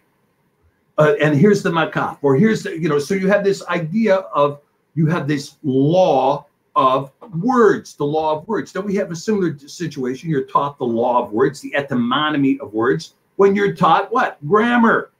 I was just going to say, so are these rules of grammar? Are these rules and laws similar? Are they synonymous? Absolutely, sure. The laws of grammar are going to be the etymonymy of the words, right? That's a, like for instance, as Winston Churchill said, ending a sentence with a preposition is something up with which we shall not put. So you have to have the question, what is a preposition? What is what's a participle? What's a verb? What's a noun? What's a pronoun? What's an adjective? What's an adverb? How do they fit? What's the subject? What's the predicate? Those are the laws of words and the etymonymy of the words. But it gets even more intense now. We're into this discussion big time now with some of the code searchers, code searcher class and some of the other places. We're into this etymonymy in a big way because we're talking about the idea that the ancient Cumraic language, that is the ancient Welsh, the ancient Cumraic language, actually is capable of acting as a Rosetta Stone against the Egyptian paleographs, the Egyptian hieroglyphics. We're starting to look now as to whether or not the ancient Qumraic language, it can act as a Rosetta Stone with the Paleo-Hebrew or the Paleo-Ivrit, and also with the ancient Aramaic. So we've got guys, researchers that are looking into this question to see if that's going to be the case. Now, if it is, now we're talking about the law of letters. You see the etymonymy, the law of letters. Each letter, and of course, Eric Bissell will talk about this, as will my good friend Ross Broadstock in Wales talks about the same issue. Each letter has a particular meaning. Each letter has a meaning. And this is why these guys who are doing the chronology project are saying that Hebrew is self-defining. Yes, Hebrew is self-defining because each letter has a meaning. And you can, if you know that meaning, eventually ascertain the meaning of a Hebrew word without having ever spoken Hebrew before, ever. You can pull apart the etymonymy of the word, look at the meaning of the letters, and determine by those meanings what the word is. It's an incredible, incredible study. It's an incredible science, actually. Now, we have the same kind of thing here when we talk about epistemology and epistemonomy. Again, epistemology, you're talking about epistema, which is the Greek word for knowledge. And then we talk about epistemology, that is to say the episteme and logos, the logic of knowledge, the logic of knowledge. So epistemology is going to be talking about the functionality of knowledge. So for instance, how is it possible for you to know? And so you have to deal with the issues of sensation, perception, cognition, recognition, abstraction, conclusion, conception, until you eventually arrive at a routine or a routinized semantic that we call knowledge. And knowledge is always expressed in language. And so the transference of the logos into the language is epistemology. However, when you talk about the laws of thought, when you talk about the laws of how people conclude this is true or that's true, that's epistemonomy, okay? All right. So let's get into the laws of nature's God. Now, this is also something that, according to Jean Baudin, the king was required to know because the king would be governed by these laws. Now, I want to say this while we get into this, Jessica. I think this is an important point because Peter calls us kings and priests, right? He says, you are kings and priests in the kingdom. Now, because of that, we are called to know the laws of nature and nature's God. And we are called to be commanded by them and to obey them, okay? Very, very important. And so when we start talking about these kinds of standards that we expect the king to follow, we too are under these laws. We too are commanded by the laws of nature and nature's God. Now, if you say, I'm not commanded by the laws of nature and nature's God, okay, go ahead and say that. But then you do not have the inalienable rights or the self-evident rights that are structured under these laws. And we're going to get to that when we get into the commandments of Yahweh. We will be talking about the rights that spring from them and whether or not you have those rights and how you obtain those rights. They're given to us as a human being, but there still is a way you can lose them, and we'll talk about it. So here, and Yahweh appeared unto him and said, go not down into Mitzrayim, dwell in the land which I shall tell you of. Sojourn in this land, and I will be with you and will bless you. For unto you and unto your seed, I will give at all of these countries. All of these countries, you see that? And I will perform at the 7 oaths, which I swore unto Abraham your father. Now, I'm going to talk about that 7 oaths for just a second, right? The word there is, guess what the word is there for 7 oaths? Shavuot. Shavuot, yeah. Shavuot, right? Shavuot. I have sworn Shavuot unto Abraham your father, and the book of Jubilees tells us that he celebrated the feast of Shavuot with the giving of the 7 oaths. And the 7 oaths were expressed in the heavens with the 7 colors of the rainbow, as Yahweh affirmed 7 times unto Abraham, I will never flood the earth again. Which is where we get the word Shabbat, which is where we get the word, which is where it, that word is actually also, just like you said, about, made the 7 declarations. It's interesting, Jacob, when he approached his brother Esau, it says that he bowed before him 7 times, or that he sevened himself. So this is also pertaining to making an oath or some sort of declaration. Yeah, absolutely. Very interesting. Absolutely. 7 times, right? And I will make it your seed to multiply as the stars of the heaven, and will give unto your seed at all of these countries, plural. And in your seed shall all the nations of the earth be blessed, because that Abraham obeyed my voice and did guard my watch, my commandments, my statutes, and my Torah. Now, wait a minute. Abraham, who preceded Moshe by several hundred years, guarded his Torah, guarded his commandments, and guarded his statutes. What are we talking about? That Abraham guarded the Torah. Now, this is in the book of Genesis, right? Chapter 26, verses 2 through 5. It says that Abraham obeyed his voice, guarded his watch, his commandments, his statutes, and his Torah. Now, when we talk about this in the Hebrew, I kind of brought this in here so we could see. The commandments are called mitzvot. My commandments, mitzvoti. But commandments, mitzvot. My statutes, hokot. You know, my statutes, hokoti. Just statutes, hokot, the plural. The singular, law or statute, hok, hok. Plural, hokot. The singular of commandment, mitzvah. The plural, mitzvot. But the word here that appears for my Torah is in the Hebrew, Torah, right? My Torah, Torah, boom, that's what's there. Next slide. But as for you, stand here by me, and I will speak unto you at all the commandments, the mitzvot, and the statutes, the hokim. Now, this is interesting, because here we saw in Genesis the word hokot, that is to say, the feminine plural of the word hok. But here, in this passage, we see hokim, the masculine plural of this same word, right? That's kind of interesting, because you don't often see the masculine plural on a word or the feminine plural on the word without there being some distinction and discussion. And I'm not sure there is a great distinction and discussion between these hokim and the hokot that we talked about before. And, of course, the judgments. Now, in the Yiddish Hebrew, they tell you that's mishpatim, mishpatim, all right? But you have this idea of a judge. A judge is what? A shofat. Shofat is the judge. Shofatim, shofatim. So judges, shofatim, right?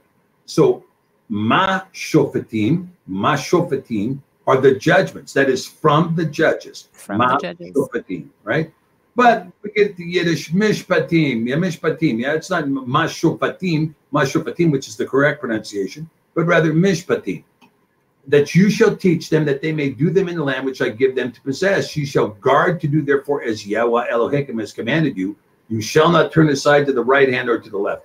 You shall walk in all the ways which Yahweh Elohim has commanded you, that you may live, and that it may be well with you, and that you may prolong your days in the land which you shall possess.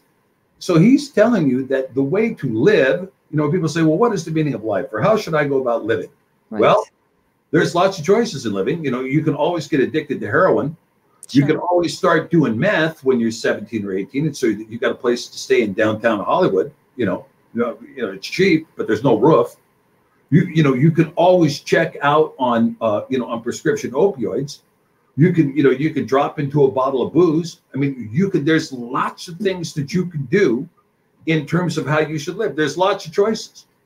But Yah says, if you do the commandments, the statutes, and the judgments, then you will live and you will prolong your days. Now, look, you know, we all know, everybody knows, I think, one person that smoked their whole life and still saw 75, right? Right. But it's one person. But then you meet these people who are 85, 90, 95, non-smokers, typically believers, who did what? They followed the ways of Yah in their walk in life, and they lived long lives. Now, for some people, that's not enticing at all. And I'm not saying that's necessarily the beginning and the end, but I can tell you that the ways that Yah gives is a natural way, a natural, organic way of life. It's a natural, organic way of life that preserves the body, that preserves your organs, that preserves your lifespan, that preserves the way you live.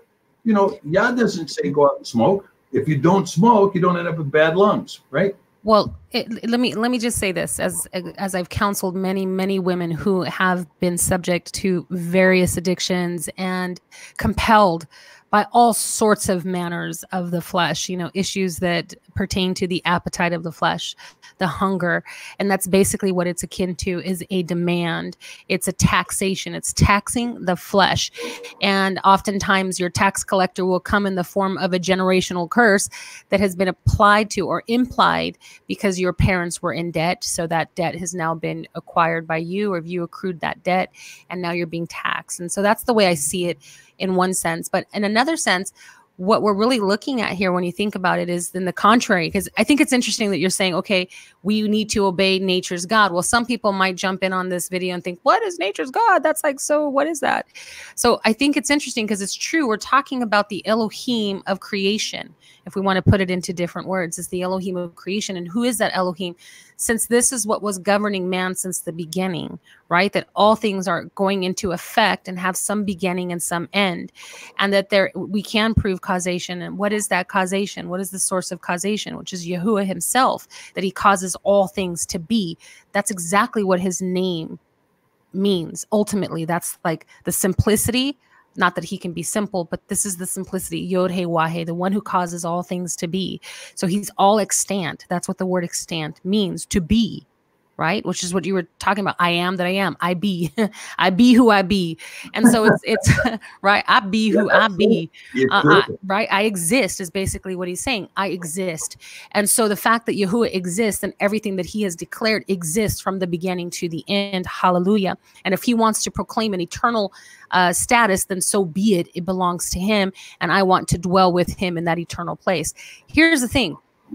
What we see, as like you were talking about, this linear and this cyclical pattern, well, what we see is that those who have actually pilgrimed here, who have come here from whatever parts of the ocean, whatever, wherever they have come from, whether Europe or China or wherever they migrated from, when they came here to America, like you had proclaimed earlier and you proved, they had come with the concept of laws, and that they had made this simple declaration that we shall adhere to and obey the laws that govern nature, and that Elohim, the God, plural, I mean singular, the God that governs nature, so shall we also be governed by. But they never made clear, like, who is this God? Well, what we're doing tonight is we are clarifying that we as a people under the constitution of Yahuwah, those who are citizens of the Shamayim, the heavens, those who are citizens of Yahuwah, that we, the Commonwealth of Israel, shall proclaim that Yahuwah is the creator of all creation, and that we shall be governed by this creator. Now, with that being said, it's interesting because we're talking about volition in a weird way. We are. We think about the contronym, but that which is contrary to what we're stating is that those who call themselves Satanists, if that's even what they call themselves, we'll just call them hedonists. And that would include Aleister Crowley, right? Aleister Crowley says, do as you will. This is where we get this word thelema or thelema. And thelema means will. It's interesting, if I were to like do a word search on will, like your willpower or your volition, you would not find it anywhere in the Torah. This word will, it doesn't exist in the Torah because it's ultimately choice, right? It has nothing to do with will. As you will something, so it shall be. So Aleister Crowley, he says, do as you will, and this shall be the whole of the law. But when we look at this word will in the Greek, we do find something that's connected to pleasure and seeking, again, yourself satisfaction, satisfying yourself. And this is basically what Satanists are declaring, that there is no law above your own desire, and that as you're led by your own desire to seek the pursuit, or to have the pursuit of happiness, to pursue happiness. And it's so interesting, Dr. Pidgeon, because it's really hidden. It's hidden, but it's so sinister if we think about it. The pursuit of happiness? No, what you're saying is that you shall do as you will. You shall be your own God, in the sense that you shall have no other governing forces that require anything of you. and that you shall only require that you satisfy your own desires, and that will make you happy. Well, you're talking about what it means to abide by and adhere to the statutes, the commandments, and the judgments of Yahuwah Elohim, who is benevolent and does not require sacrifice but obedience. And what's interesting is that you say that the outcome is that we shall live. And I truly believe that this life has nothing to do with the byproduct of our choices and everything to do with being satisfied, being satiated, living a life that you do not have taxed. You're not taxed every day with a demand to put a needle in your arm, or a demand to smoke that cigarette, hallelujah, or a demand to go out and prostitute yourself, or a demand, Dr. Pigeon, because that's the world I came from. I was born into a reality where my parents were impoverished. They were indigent. And as a result of their iniquity, I inherited their poverty. And not only was I impoverished because of their sin, I was taxed by the system, taxed in ways that you can't imagine. And when Yahuwah pulled me out of the snares of the enemy, he pulled me out of debt. When he did, Chapter 13, he wiped out my debt, and he spoke those words through Paul, Paul, and he said to me, do not return to your vomit. Do not go and acquire debt again. Go and sin no more. This is life, Dr. Pigeon. This is liberty. And I said, how? How can I abide in your safety? How can I govern my nature, because I am part of nature? How can I govern my beastly nature? He said, adhere to my laws, adhere to my statutes, adhere to, learn, submit yourself, subject yourself to me in love. And as you do, you will learn to trust me, and I will, provide and protect and keep you. And so, Dr. Pigeon, you talk about life that comes as a result. Sure, good things can come, bad things can come. That is not the aim. The aim is the liberty, that life that nothing is demanding, right? Nothing is demanding of you, that you actually have the ability to choose life. Yeah, amen, amen. What a beautiful word, Jessica. And I'll tell you, and I really appreciate your testimony in that regard and the work you're doing with people who are playing out the script that was handed to them generation after generation after generation. Yeah. When we talk about these laws that are governing us, we talk about these laws of nature's God. Of course, this is a phrase, nature's God is a term. I don't use the term God. I refer to the maker as Yah, because I know what his name is, because he told me what it was. He told it to me in 10,000 places in his written word. And as soon as I unscrambled the Hebrew just a little bit, I discovered it. And he tells me to declare it, to publish it, and to swear by it. And so this is his name, and this is what I declare. And so, Yahweh Elohim al-Kadosh HaKad Yasharel Melech HaMelekim Adonai Adonim, King of Kings, Melech HaKavod, the King of Glory, right? Hallelujah. And so when we see these things, and now the question is, when we look at his judgments, are they grievous? Or is his commands burdensome? Does he tell us, split your head open with a sword, beat yourself on the back with a chain, tie barbed wire around your leg until it bleeds, do these things? No, no, no, no, no, no, no, no, no. His yoke is easy. His burden is light. He tells us this over and over again. Come to me. I will give you rest for your soul. I will give you rest. Take my burden upon you, for I am gentle and humble of heart. I will bring rest to your soul. My yoke is easy. My burden is light.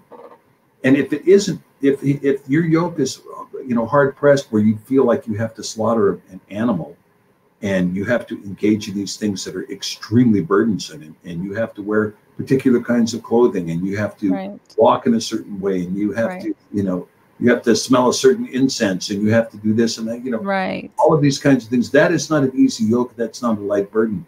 Instead, the freedom of belief and the freedom of love, and, and the love that Yah gives us, is a love that can only be perceived if you're willing to accept it. If you're willing to accept it, then his love comes into your life. And once his love does come into your life, you'll never be the same, because once you experience that love, it's love like no other. I mean, yeah, there's a tremendous love between parent and child, but there is an even greater love between a person and his creator. It's an even greater love. Hallelujah. May we all experience it in our lifetime. Amen. All right, Dr. P, we have a few more. We have a few more that we want to get through, and then some questions. So let's move on. We have your First Chronicles 16. Yes. Can you put the slide up there? Yeah. Oh, can you not see it? Okay, hold on. Let me share the screen. Here we go. Sorry about that. Here we go. Yeah. Okay. He is Yahweh Eloheinu. His judgments, Mishpatim, are in all the earth. Be ye mindful always of his covenant, that is Brit, his Brit, the word which he commanded to 1,000 generations. We're still in that number. Even of the covenant which he cut with Abraham, and of his oath, that is the Shavuot, unto Yitzhak, and has confirmed the same to Yaakov for a law, a hoke, and to Yasharel for an everlasting covenant, a Brit Olam. Now, Jessica, I just can't begin to tell you how important this passage is, right? He gave a covenant to Abraham, which became an oath unto Yitzhak, which was confirmed as a law unto Yaakov, which became an everlasting covenant unto Yasharel, a Brit Olam. That means it's in effect right now. This Brit Olam is in effect right now. This covenant is still with us. The covenant of his word is still with us. Okay, let's go to the next slide, and let's see if we can find out what this covenant is. And Yahweh said unto Moshe, write at these words, for after the tenor of these words, I have cut a covenant with you and with Et Yasharel. And he was there with Yahweh 40 days and 40 nights. He did neither eat bread nor drink water. And he wrote upon the sapphires at the words of the covenant, the 10 Devarim. Okay, next. The oral mitzvot. Now, when we talk about the oral law, let's talk about what the true oral law is. Not what the rabbis tell you it is, but what the true oral law is. And Elohim spoke. Okay, do you hear this? It's not an Elohim wrote. It's an Elohim spoke. Hallelujah. At all of these words, saying, I am Yahweh Eloheka, which have brought you out of the land of Mitzrayim, out of the house of bondage. You shall have no other Elohim before me. Exodus 21:3. Next. You shall not make unto you any graven image, that is a carved image or embodiment, a carved embodiment, or any likeness of anything that is in the heavens above, or that's in the earth beneath, or that's in the water under the earth. You shall not bow down yourself to them, nor serve them. For I, Yahweh Eloheka, am a jealous El, visiting the iniquity of the fathers upon the children, unto the third and fourth generations of them that hate me, and showing mercy unto thousands of them that love me and guard my commandments. Next slide. You shall not take at the name of Yahweh Eloheka in vain. That is to say, the word there is shav. You shall not take it falsely, uselessly, or in guile. For Yahweh will not hold him guiltless that takes his name in vain. Okay? So in these people, I mean, you know, when I was a kid, you know, people would just cuss and swear, and, you know, and it was always the same cuss words over and over again. And, you know, and I was playing golf with a guy, you know, he was, every time he hit a shot, GD this, GD that, GD, yeah. This, GD that, you know. And finally, I think we were on the 9th hole, and I looked at him and I said, you know, has it ever occurred to you that your golf game is horrible because God has answered every one of your prayers? You know? Did that ever occur to you? You know, you're already cursing everything that you do, you know. Yeah, yeah. Anyway, let's continue.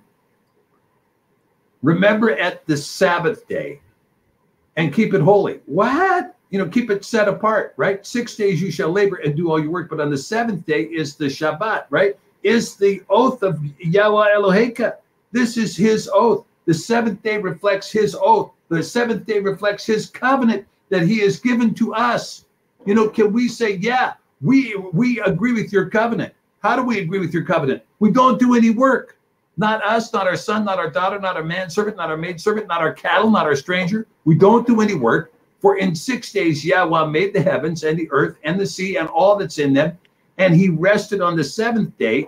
And this Shabbat, the Shabbat, this seventh day oath of existence is confirmed in us when we keep the Shabbat. I agree. Hallelujah. Hallelujah. He blessed the day. Hallelujah. And hallowed it. Amen. Okay, let's continue. Okay. Honor at your father and at your mother, that your days may be long upon the land which Yahweh Eloheka gives you. What? Honor your father and your mother, that your days may be long upon the land. In other words, if you don't honor your father and your mother, Who's going to give you your inheritance? Right? No one, which means you're going to be wandering like a vagrant very quickly. So this is just kind of a logical proposition, if you will, but it's also a command. Now, I got into huge arguments, and, you know, I almost got booed out of the room. This was during the, you know, push for same-sex marriage. And one of the questions was, should same-sex couples be allowed to adopt? And I didn't speak to the issue of whether or not they should be allowed to adopt or not, but I did say this, that under this premise, honor at your father and your mother, that I said, because of that premise, every child has the right to a father and a mother. They have a God-breathing, Yah-breathed right to a father and a mother. This is such an important thing. And you can take it away from a child, just like you can take freedom away from a person. You can make a person a slave.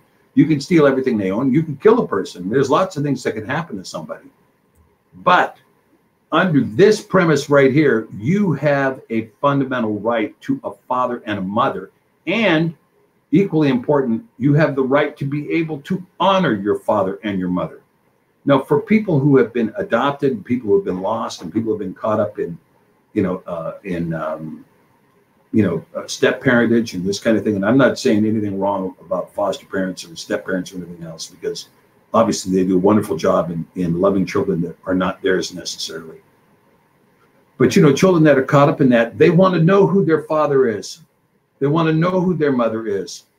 You know, they want to know what their heritage is. They want to know. They want to know what's in their blood. You know, some people might want to know, is there a generational curse that I'm the fourth generation of? Is there something that I can celebrate in my past? What is the history? What is my history? Who am I? People want to know, and they want to know that by honoring their father and their mother. They have a right to do so. Okay? Amen. Okay, now we get into lo ratzach, you shall not kill.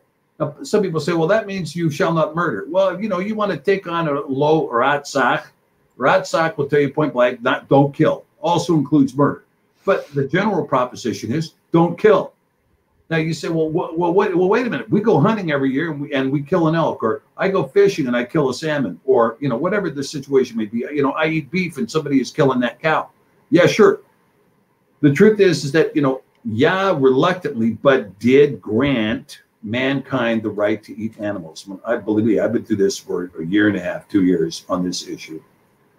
When you have Yah segregate animals that are clean animals from unclean animals on the ark with Noah, he was making it very clear that he had acquiesced to animals being eaten by men. Okay. Thank you. There was a debate. I have to say this. You know, sometimes I think that lies in their own. Let me refrain. Let me just hold on. So there are people who are advocating veganism, which is great. By all means, that's a good path to, especially with the quality of meat that we have today. It's just not the same, of course. You know, we shouldn't really be eating, as a student of nutrition, we really shouldn't be eating as much meat as we do. So, but to put it out there, to have such an impact and an influence on people, and then to put it out there and say, oh, you know, you don't have the right to judge me, because people were really judging this individual. Says, you don't have the right to judge me. I'm just stating my opinion. You know, but you're putting your personal stuff out there. And so it was so funny, because someone had posted, I guess, I think he did. He posted a picture of various animals who were carnivorous, and then those who were herbivores and so forth, and the teeth and the construct of the mouth. And so, oh, look at the difference. You know, carnivores, they have fangs and they could rip at the meat and blah, blah, blah. But the omnivorous people, they don't, and their teeth and the enzymes that can break, it can break down starch and whatnot, like amylase. And so different things. So there was like all these biological factors. And then I jumped in and I said, yeah, because we have thumbs and we can use knives and forks. You know, we don't need teeth because we don't go running on our all fours and our dorsal body, you know, the back of our dorsal, and you know, we don't go running and we don't have to rip because we can use forks. I'm thinking we don't need those teeth. But it was just, it's just funny. I love that, the simplicity of it. Yes, Dr. Pigeon. Although being a vegan is a wise decision, especially if your health is suffering, but it's not necessarily, has really nothing to do with your faith. Yeah, that's right. And of course, you know, vegan, what does have something to do with your faith, though, is being able to control your diet. You know, being, well, no, I mean, being a vegan that makes you more holy. But what I mean is that there may be times when you want to be a vegan. Maybe you want to be a vegan for a while. Maybe you want to be a vegetarian for a while or a pescatarian for a while. Maybe you go down this path or that path. And, or EVOO, yeah. Yeah, and those things. I mean, lacto-ovo, yeah. Yeah, I mean, I think those things are good choices for people.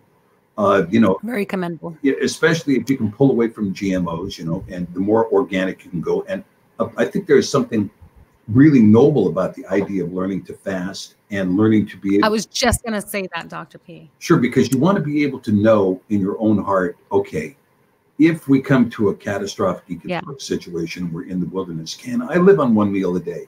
Can I live on a small one meal a day? How long can I fast and what can I do, right? Sure. And some people that do a lot of extensive fasting know how little food they could actually live on. And I think in many respects, that's a blessing. That's a beautiful thing. And I'm not criticizing it at all. I'm not going to criticize veganism either. I mean, there was a time I was vegan for a while. There was a time I was a vegetarian for a while. There was a time I was a pescatarian for a while. And I think it's a good thing. I think there's lots to be said for that. But scripture does allow for the eating of clean meat. I mean, and that's, let me just clarify. I appreciate that. I think if we're going to promote anything other than our lifestyle, which again, I do promote a healthy lifestyle.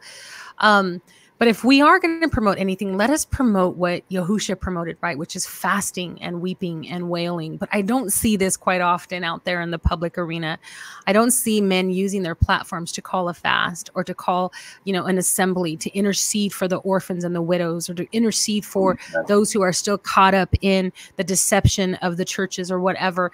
I don't see men and women calling out for fasting and prayer for the state of our nation or for the, whatever, or even for the grand exodus that we would, succeed and that there would be many.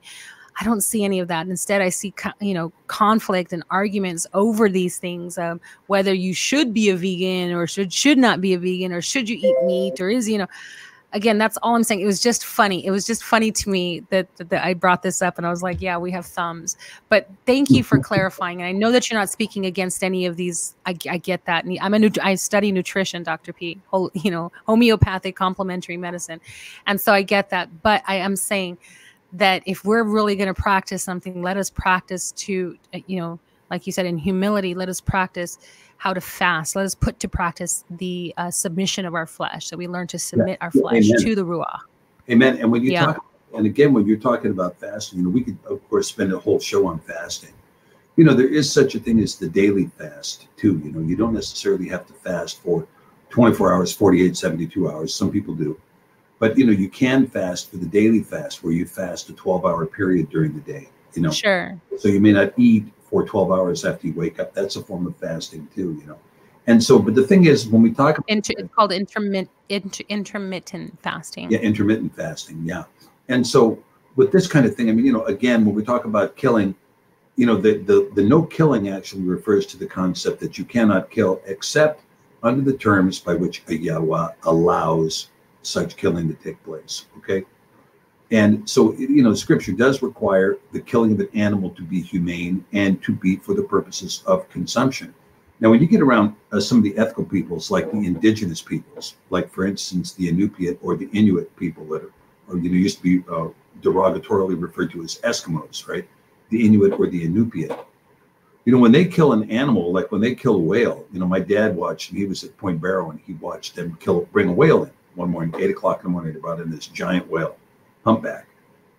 And he said, okay, well, I'm going to come out, I'm going to wait until my lunch break, come out at noon and see how it's going with the whale. So he waited until noon to come out there. When he got out there at noon, all that was left was the jawbone. Everything else of the whale was gone. Oh, wow. It was completely gone because they used 100% of the whale other than the jawbone for the various things that they did in the community. And you would see this very common among the indigenous communities. For instance, when they killed the buffalo, when you look at the tribes that were in the central United States, when they killed the buffalo, the buffalo hide would be used, the meat would be carefully rationed, everything about the buffalo would be used in some form or another inside the tribe. When we get to the the pioneers coming out there, a lot of the guys were killing buffalo for sport, just bag to shoot the buffalo and let it sit there and rot. They didn't even take the meat, they just killed the buffalo for the sake of killing the buffalo. Now, from my point of view, that's just absolutely reprehensible. I mean, if you're going to go hunting for an animal, you know, you have a duty to kill the animal, not wound the animal. You can't sit there and injure a bird and then let the bird fly off. You know, you either kill the animal or you don't kill the animal. Then if you kill the animal, you make use of the animal. You know, I saw a woman that did a show, an Alaskan woman that did a show hunting of caribou. And she shot this caribou, which the caribou was almost undersized. It was maybe a year and a half old, 2 years old maybe. And then they went and they took, the caribou was dead. They went and they took some of the choice meat off the caribou and then left the rest of the carcass there. Well, you know, that's not appropriate. You know, you know, you're supposed to take 100% of the caribou and then deal with it, you know. Anyway, it's just an ethical thing. But when you look at this edict, you know, Lorat Sak. Dr. Pidgeon, really quick, side topic, really quick. Hang on, sure. I have a side question. I don't know if you know the answer. You probably do. If somebody killed an animal in the wild, right? I know that the law tells us that we're not to eat the ripped flesh or the flesh of an animal that's been ripped by other animals, you know.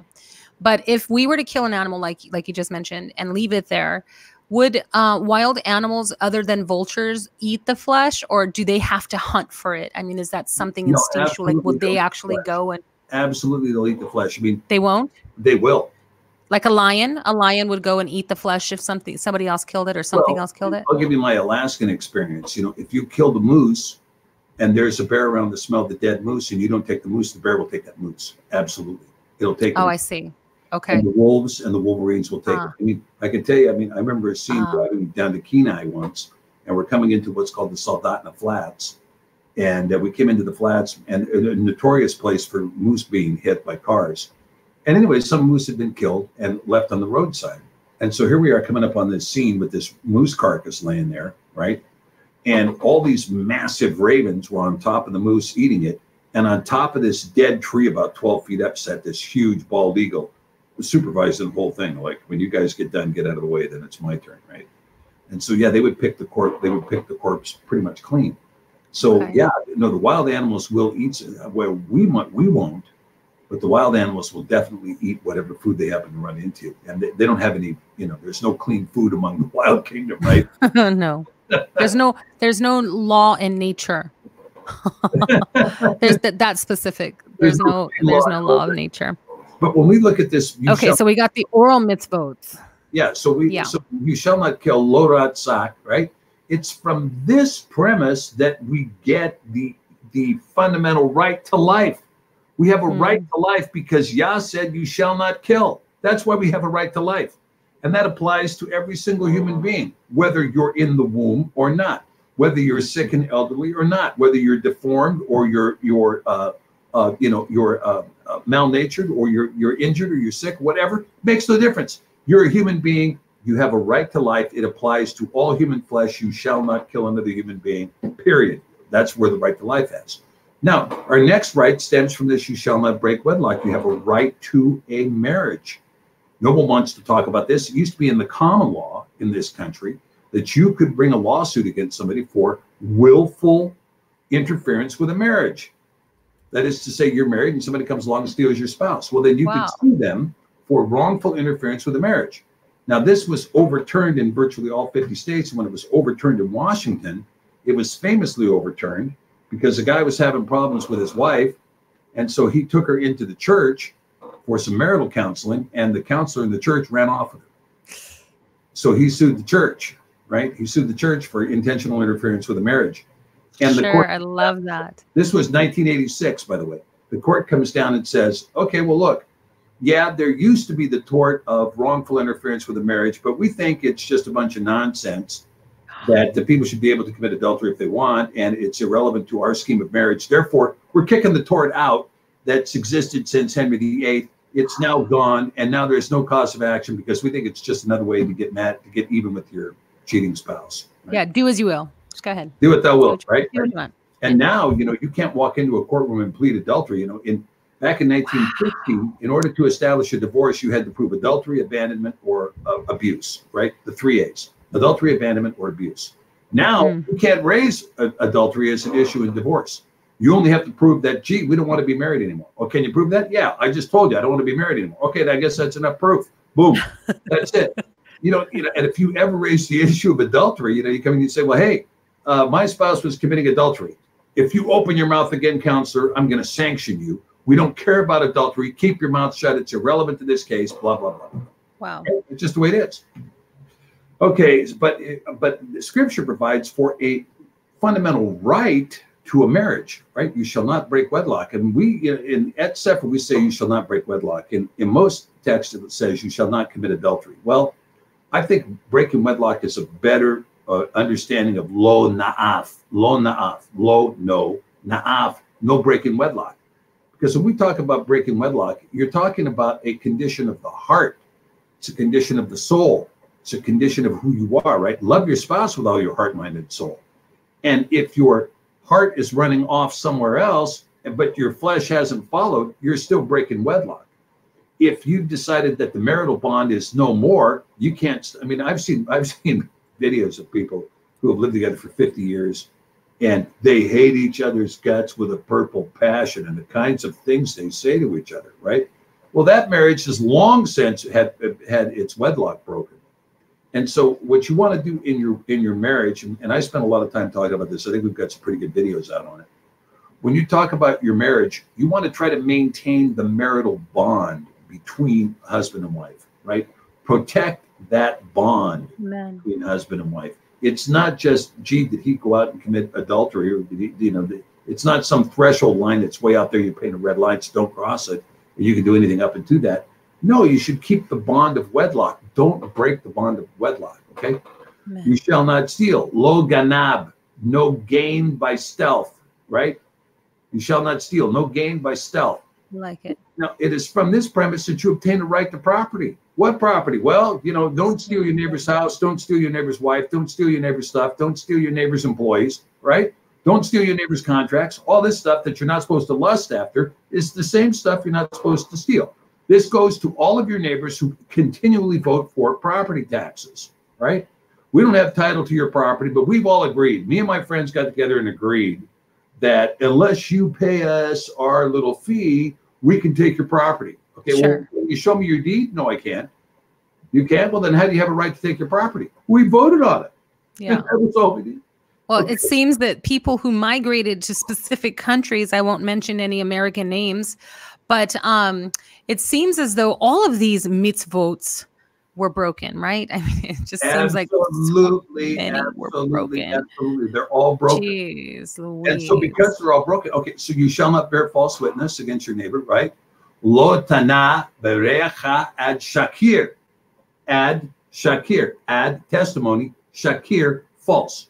Right? You shall not add testimony. Oh gosh, I love the way that you are just rephrasing it. It's so good. Yeah. Well, there it is in the Hebrew, right? And so, when you're talking about giving a testimony, a false testimony against your neighbor, ba'reacha, right? Against your neighbor, you're going to give a false testimony. When you do that, look, the harm that creates can be stated enough, okay? But you have a right to not have people bear false witness against you. Sure. Okay. And then finally, you shall not lust at. Now, by the way, the right against false witness is expressed in the laws of libel and defamation, right? Libel and defamation, both laws which have been completely gutted in this country under the doctrine of New York Times versus Sullivan that allows anybody to say anything they want about anybody else, and upheld in the case of Hustler v. Falwell, where Hustler magazine just became Gerald Falwell from one end to the other. And the court said, oh, that's okay, it's satire. So trust me when I tell you, there is no law of defamation. There is no law of libel unless somebody falsely reports on your credit. Other than that, you're not going to get anything for somebody calling you every name under the sun. Okay. What about if that act of defamating your character resulted in the loss of something? Like, for example, I don't know, you lost your business as a result, or you can prove there was an income loss or whatever. Can you then? Well, again, I mean, do you have a case? Most of the time, when you see the defamation, there's all kinds of nuances in the discussion of defamation, because it's not necessarily what you inferred from what they said, but what they intended when they said it. And believe me, by the time you get into the courtroom, you're saying, well, I inferred that you meant that I was a dirty dirtbag. Sure. Well, what I meant to say was, what I was intending to say was that you used to play first base and slid into the bases often. Right? So you see what I'm talking about? So you get this idea. So the law of defamation, believe me, I've done 4 or 5 defamation lawsuits, and in every case we've lost on summary judgment because the courts say, well, that's not what they meant. It was a joke. Can't you take a joke? You know? Wow. Well, it's a good thing that Yahuwah, he discerns the heart, right? He knows. Absolutely. And the thing is, the people that defame, and we'll talk about this as soon as I get through this. You shall not lust, chamad, after your neighbor's house. We use the word lust in the Yad Sefer, not covet. You shall not lust after your neighbor's house. You shall not lust after your neighbor's wife or your neighbor's woman, nor your manservant or maidservant or ox or ass or anything that belongs to, your neighbor. Stop lusting after your neighbor's stuff, right? Stop coveting it. Okay, now when we talk about these 10 commandments here, these 10 Devarim, this covenant that I said before, Yah declared this to be his covenant between us. When we talk about these 10 commandments, if you say, well, I'm not under these 10 commandments, then guess what? You don't have these rights. I don't have to respect this, thou shalt not kill. Okay, then don't tell me you have a right to life. You don't. What you have is you have a privilege to stay alive as long as the current state is in power, says you have that privilege. You can't walk in and say, look, you can't take my life because Yah says I have a right to life. Nope, you can't say that. What you can say is, please don't take my life because this guy said I was protected. Well, we've decided that you're not in the class that deserves protection anymore. You're the class that's going to be exterminated in the FEMA camp. Therefore, you don't have a right to life. You're the class that has been determined to be idolaters under the Noahide laws. Therefore, you don't have a right. You see? And when you take away the 10 commandments, then you take away these rights. The right to life, the right to a family, the right to a mother and a father, the right to a spouse, the right to your stuff, and the right to be free from people lusting after your stuff, and the right to have your reputation protected. And, you know, trust me, our Constitution doesn't protect any of this at all. It doesn't protect any of this. Our laws don't protect any of this. But the 10 commandments, the 10 Devarim, the covenant between Yah and his people. Oh my gosh. Protect these things. Dr. Pigeon, boom. So basically it comes down to your right, not your ability, but your right to produce and multiply. So be fruitful and to multiply. And this, you're saying that under the Constitution of Yahuwah, we have the right to be fruitful. We have the right to multiply without the fear of being retaliated against in any form or fashion, regardless of whether it's to be lied against, slandered, stolen, killed as a result. I have friends here in our fellowship, and there's a family from Africa, a couple of brothers and his parents and stuff. And so I was telling them, you know, about some of the issues I had gone through. And then the mom, in all of her wisdom, she said, "Oh no, Jessica, you need to hide your squash." I said, "What?" She said, "Cover your squash." I said, "What does that mean?" She says, "In Africa, they do not announce their blessings because of there's no concept of this be fruitful and multiply. They don't have that concept. If somebody is multiplying or being fruitful, they will lust for it. They will kill or destroy it." And so she says, it was so funny, Dr. Pigeon's my brother. So the son, he jumps in, he goes, yeah, if somebody had a baby, they just had a child and the child was beautiful, you know, like Moses, a just gorgeous baby. The husband would run out into the town and said, "Oh, please don't come look at my baby. It's the most ugliest baby in the world, the horrendous baby, ugly baby. Don't even look. I'm so ashamed. I don't want you to see my baby." Because they would even lust for the beauty of that child and wish it, you know, ill. And this is a real custom. Like, this is real. They truly do not. It's real in Russia too. I mean, it's real. Russia, you don't smile when you're in public. You don't smile. So many things. Because if you smile, that means you have something at your apartment that needs to be stolen. Sure. Dr. Pigeon, she even went so far to tell me, she said, Jessica, she said, when I came to this country, I was working, and some of the women were being friendly with her. And one had said to her, So, and she has children who doctors, lawyers. One of them's a television, a movie star, like a famous star on one of these sitcom shows, like really famous. And so she was saying, you know, I came to this country, and when I came to this country, the women were being friendly, and they said to me, so, you know, how long, you know, blah, blah, blah. So how many children do you have? And she said in her mind, the first thing that came to her mind was, why? Are you a witch? Do you want to sacrifice my children? You know, what are you going to do to my children? So this is a mindset, right? So this is real, especially in impoverished countries that you intend to wish them harm. And it's always against your prosperity or your ability, not ability, but your liberty to be fruitful. That's so interesting, because that's really what it, when you look at it, Yahuwah said, be fruitful and multiply, right? But sin prevents us. Sin comes to... What does the enemy come to do? Steal, kill, and destroy. And if you think about it, when you're in the community, this is what we should be hoping for, is that we would all aspire to be fruitful and to multiply.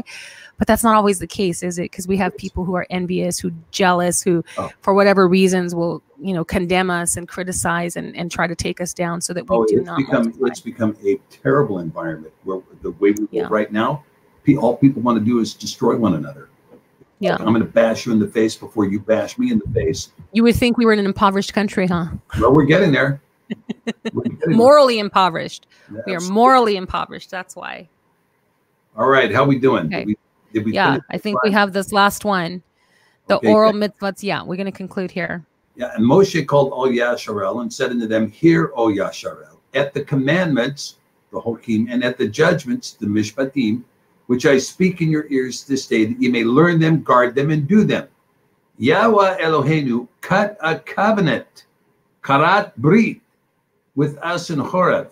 Yahweh cut not at this covenant with our fathers, but at with us, even us who are here alive this day. Yahweh talked with you face to face in the mount out of the midst of the fire. Let's go to the next slide, if we can.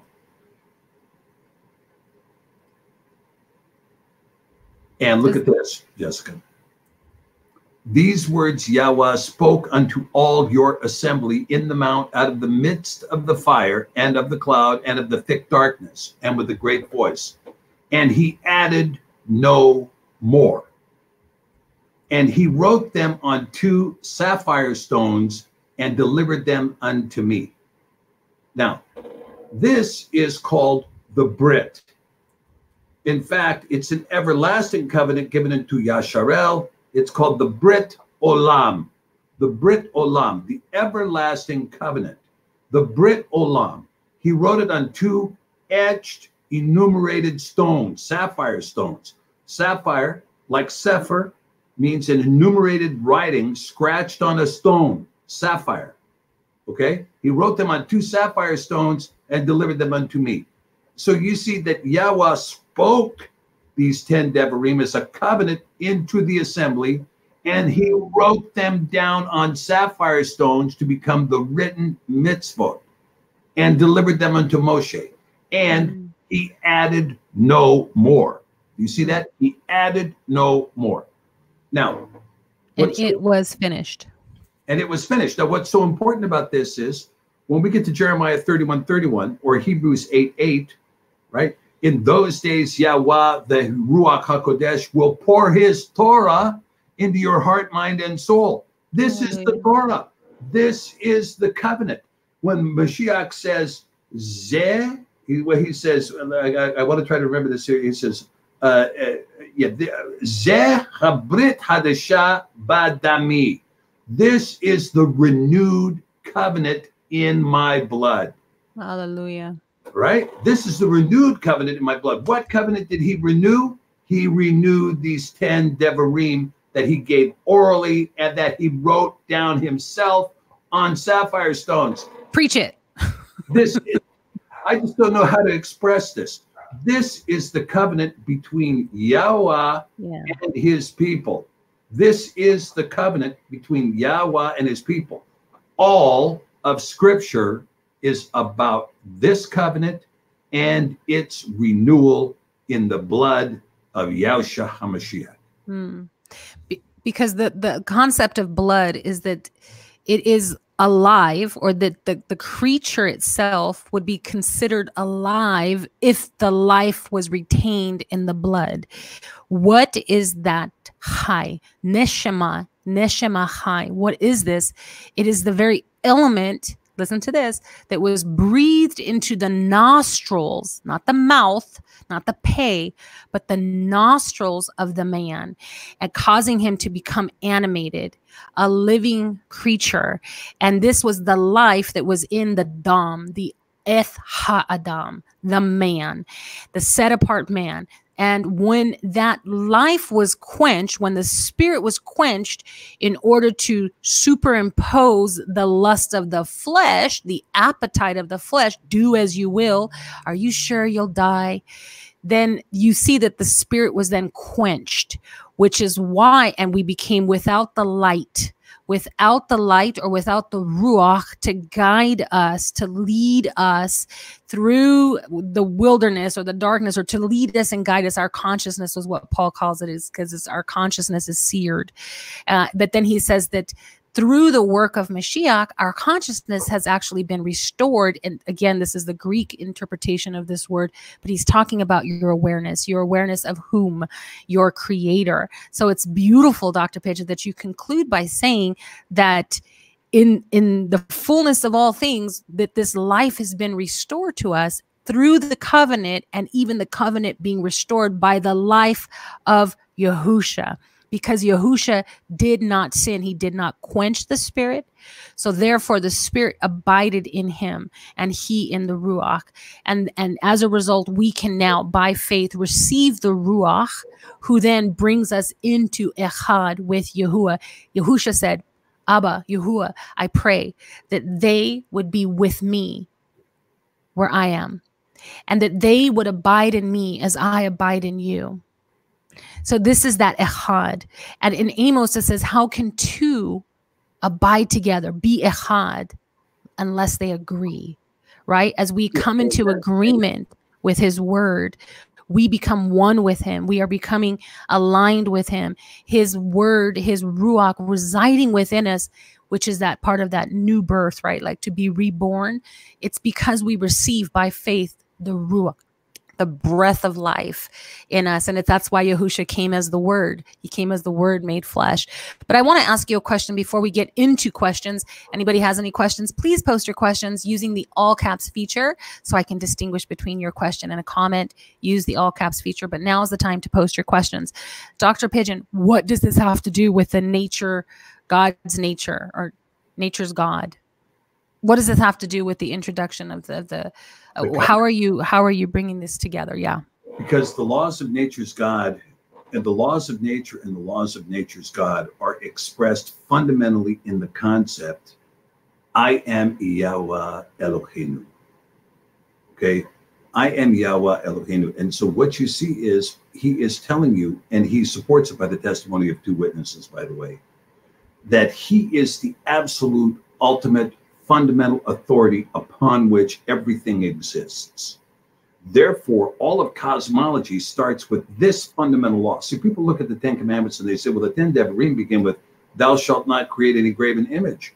No, no, it doesn't. The first commandment is, Anki Yahweh Eloheinu. I am Yahweh Eloheinu. That's the first commandment. And so you look at that commandment, you say, well, how can that possibly be a commandment? I don't see, how does that, make any difference to me? How is that a law?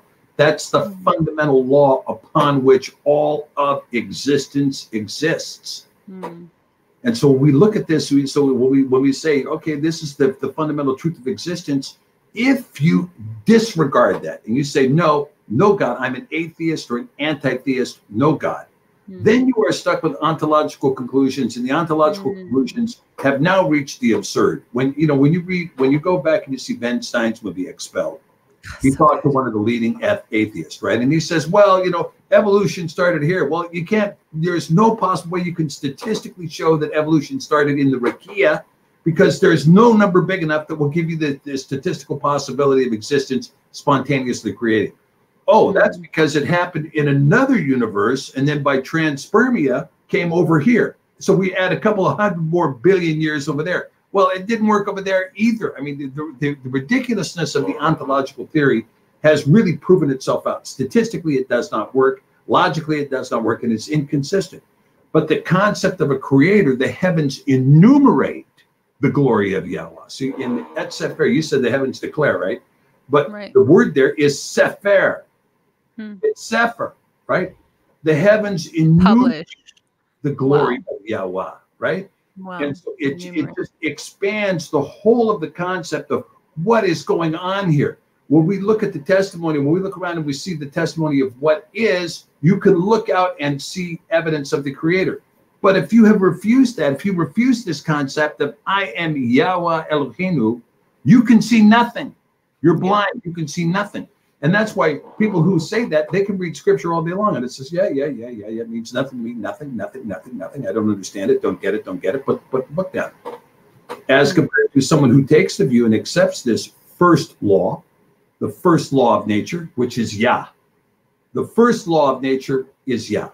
The first law of nature is the Aleph, because the Aleph preceded the word Bereshith in enumerating the passage.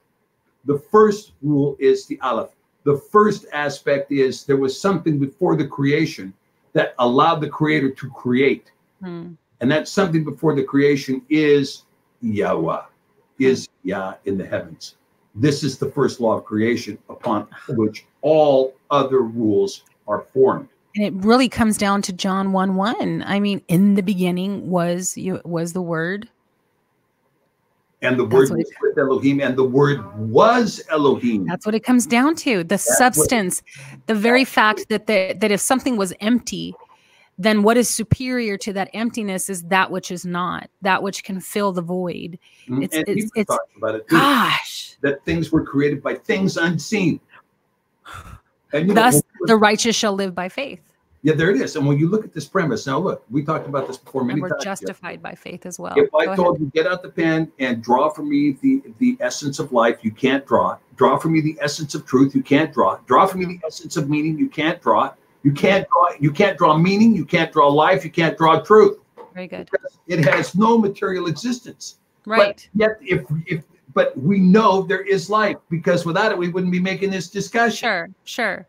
Which, by the way, really defends what I was saying earlier about the fact that truly living is not to be free from taxation. And I don't mean taxation both, in the natural and the spiritual, but to be taxed by the tax collectors, or to be ascribed a taskmaster, to be under the heading of Pharaoh, in the sense that you have to create under pressure, right?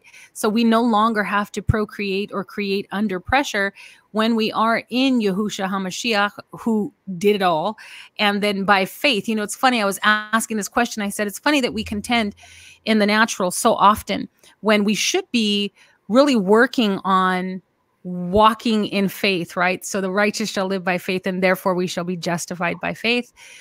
I said to my friend, look, I can guarantee you that during the times of antiquity, during the times when Enoch walked on the earth, faith was probably more common than doing something, creating something in the natural as it is today. So if I said to you, Dr. Pigeon, hey, can you move your screen a little to the left? You would take your hands and do that, right? You would move it physically by the arm of your flesh, by the strength of your own hands. But you wouldn't think to move it with your mind or move it by faith, because that's not common. But if I said to you, move it by faith, you would say, you're being funny. You know, how do I do that? But I can guarantee you that when Yahuwah said, shut up the heavens, or stop the rotation of the earth, or whatever, well, because that would be contending flat earth or round earth, but to stop the rotation. Yeah. Or, you know, to stop the heavens, right? And to walk through water, or to walk through walls. Dr. Pigeon, that was like, it's like, okay, lift my arm up and the water's going to part. Sure, let's do this. How far have we come, Dr. Pigeon, that that's not the norm? It should be the norm amongst its people, but it's not. But I want to get back to that place where it's the norm. So again, speaking the spirit, what is this life that he gives to us, the liberty, so that we're no longer taxed and we no longer have to live in fear, like you said, fear of those command that, you know, being stolen, our property being stolen, our wives, our children, whatever. We don't have to be in fear. We can trust that He will preserve us unto His glory. Yeah. All right. We have some questions here, Dr. Pigeon. You know, people are really liking this topic, and I think it's absolutely great that you correlated the two. We're taking questions now. If you have, I think I mentioned that already. All right. So Doc Holliday was asking if the sapphire that you mentioned, the sapphire stone, if that was the same one that's from Yahuwah's throne. Yeah. Let me say this to Doc Holliday. Good to hear from you, Doc. Listen, I love all your communication. Thanks for being in touch. I really appreciate it. The sapphire stone, yeah, the throne room floor is sapphire. And, you know, technically, when you look at the word that has been construed as tablet, they say that it is luchach, but it's actually luach. And so the difference, you know, the Strong's word, which is, you know, a shoe put on the wrong foot, if you will, compared to the word that's actually there, the Strong's word, they says, well, that means tablet, but the actual Hebrew word there means uncut, fresh stone, fresh stone. Like the uncut altar, right? But the problem is that from what stone was it cut? Well, it was clearly cut from the throne room floor, because it tells us categorically that the throne room floor was sapphire stone. That's what Doc Holliday's, the point that Doc Holliday's making here. And so, but the real question, I have a blog up on this, by the way, at sephir.net. When you look at the sapphire, the question is sapphire. When you look at sapphire, see, sephir is spelled samek pei resh. Sapphire, which means to count, is spelled samek pei resh. So when you talk about enumerate the heavens, that word is sapphire, samek pei resh.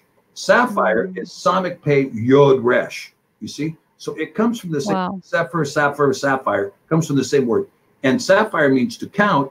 Sephir means a numbered writing, like a scroll, but you have the paragraphs and the chapters numbered. And then when you look at the idea of the sapphire, you're talking about a numbered writing engraved, scratched, if you will, on stone. A numbered writing scratched on stone. That's why it's called a sapphire stone, not necessarily the idea of a sapphire. Gee, that's a sapphire, nice gem you have there on your ring. It's a beautiful sapphire. No, sapphire in the term that it is a numbered writing scratched on stone. Okay. Okay, sounds good. And I think we should probably look into that word hewn stone. So someone asked about the cutting of the covenant. They really appreciated how you had spoke about cutting this covenant, even as a covenant was once cut in the flesh of an animal. Next one is by Susan Wallace. And she says, so does this mean that we no longer have to wear the tassels, etc.? Well, now, I'll tell you, the tassels are a very good issue. The tzitzit are a very good issue. And I'll tell you, this is good. Listen, all of this stuff is going to come to a head tomorrow morning when we have this interview. Okay? It's going to come to a head tomorrow. Because what has happened now is, and look, I'm just going to express it to you. Many of the people that are in the Hebrew Roots movement have been given over to a Noahide deception. And because they've been given over to a Noahide deception, but they're going to have to look to the blood of that lamb that was slaughtered up there for their salvation. It's just that simple. I mean, I personally believe that Yah has, you know, Yah gave blindness to the Jewish people. Paul tells you they were blinded in part so that they could not see Mashiach. And now you have the Noahide, you have people who have followed into this Noahide stuff. And if you're in a Roots community where the teachers have been embracing Noahidism, and you know where, you know who you are, and I know who you are, I know what communities have done it, I know the 200+ communities in the United States that have signed on to the Noahide laws, I know the teachers that have been teaching the Noahide laws, and the teachers that have been embracing animal sacrifice. Now, Jessica, you saw the sacrifice. You saw what it looked like. Right. Okay. Now, I want you to think about that has been embraced by a lot of the Hebrew Roots teachers who have saying, we're going back to the sacrifice. I know. Okay. You know this. Now, look, going back to that sacrifice now is now, and those same teachers are telling their flocks, their congregations, their assemblies, that the Noahide laws are where they need to be. They need to come under rabbinic authority. When we see the videos tomorrow, we may not see the videos tomorrow, but we know that the nascent Sanhedrin and the Noahide Institute has put up in its facility the chakras, and you know, and this business of the Hindu Kundalini spirit integrating itself into the Tree of Life, which you know, which what's his name of the one the video you sent over, Leland, I think his name was, very clearly said that this is a tainting, this is an Eastern influence from Hinduism that has tainted the Tree of Life, and it is coming and is teaching this ridiculous expression that has no genesis in scripture whatsoever. In fact, it doesn't even appear in the Talmud. No. But yet they are teaching this as a form of how you become Noahide. Now, the Noahide laws don't exist in scripture either. The Noahide laws don't exist in scripture. They don't have, they're not found anywhere in scripture, including in the overgenerous at Sefer that has 87 books. You still don't have the Noahide laws as they have been identified by Maimonides. And this claim to Jewish superiority, which is we get the Torah, you get the Noahide. And then these people who are going to be defined by the death of this lamb. Now, look, Jeremiah 31:31 says, I will do a new thing. Behold, I will do a new thing. I will pour my Torah into your heart, mind, and soul. I will, by the Ruach HaKodesh, okay? This is a new thing. The tzitzit were given so that we could remind ourselves of the Torah. Now, look, people, you know, criticize me all the time. They say, well, look, he doesn't wear tzitzit. And I don't wear tzitzit. And the reason I don't is because my yoke is easy and my burden is light. And I can tell you, but people say, well, you don't wear tzitzit. And the people wearing tzitzit have attached the tzitzit not to the four corners of their garment, but to their belt loops, which is not the four corners. And it's tied in a gematria of Yod-Heh Vav-Heh. So they have this gematric expression, a Talmudic gematric expression tied to their belt loops, right? That is going to remind them of the Torah, but it does not remind them of the covenant. It instead reminds them of the 613 mitzvot identified by Maimonides, who completely ignored the Torah given in Genesis. Hallelujah. Instead of having that being written, transcribed upon their heart, right? Ketov, upon their heart, inscribed upon their heart and searing their consciousness, segregating from the desire to sin, transforming their minds by the renewing thereof and having the water of the word wash them so that they become clean. They would rather have an outward appearance of godliness, such that Yahusha himself said, lo, lo, behold, the outside of the cup is clean, but the inside is filthy. And this seems to be the case. I don't care how long your tzitzits are, if your heart is corrupt. Okay. Yeah, make them longer and bigger, add more blue string to them or red string or whatever. Sure. I mean, it's a beautiful gesture. It's a beautiful gesture, but that's pretty much what it is. And although it's a commandment and some will argue the case, I think it's a beautiful gesture. It's more of an ethnic cultural thing that maybe people want to identify with. But there's a command, there's a Torah command that says where the tzitzit. Of course, right? But no, I'm talking about on their belt loops and all this other stuff. I mean, it's a gesture, right? They're making a gesture. I think they're using it to be more culturally identifiable.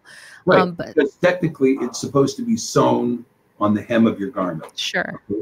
So every now and then, I was just going to say though. So, but what about the do not cut the corners of your beard and all the other stuff? I mean, those things that they can do. What about that stuff? Yeah. I mean, look, my daughter gave me a bunch of.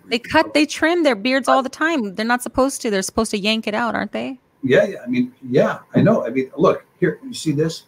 See that? Yeah. That's called shaving. That's called shaving. Right?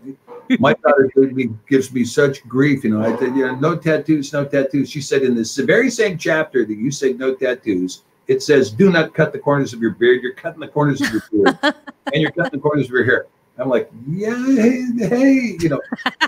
She's your daughter. But you got to keep in mind that the Torah is instruction. Okay, the Torah is instruction. So what's the main thing we can garner from tzitzit? Tzitzit are to remind you to keep the Torah. But you have to answer the question, what is the Torah?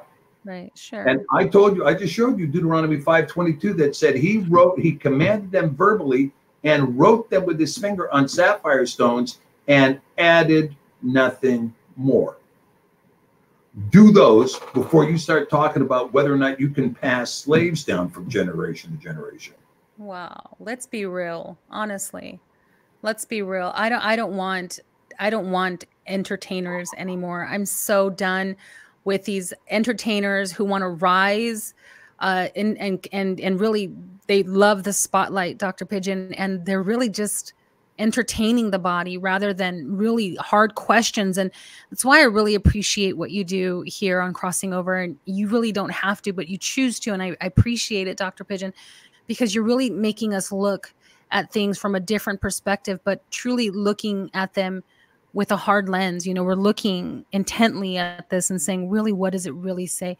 These are all questions that I've had my entire walk, my journey, but I had them quietly because I was too afraid to speak them out loudly in fear that I would be retaliated against because they were too critical or, you know, hey, what are you trying to say? You know, but really this is you out of our church.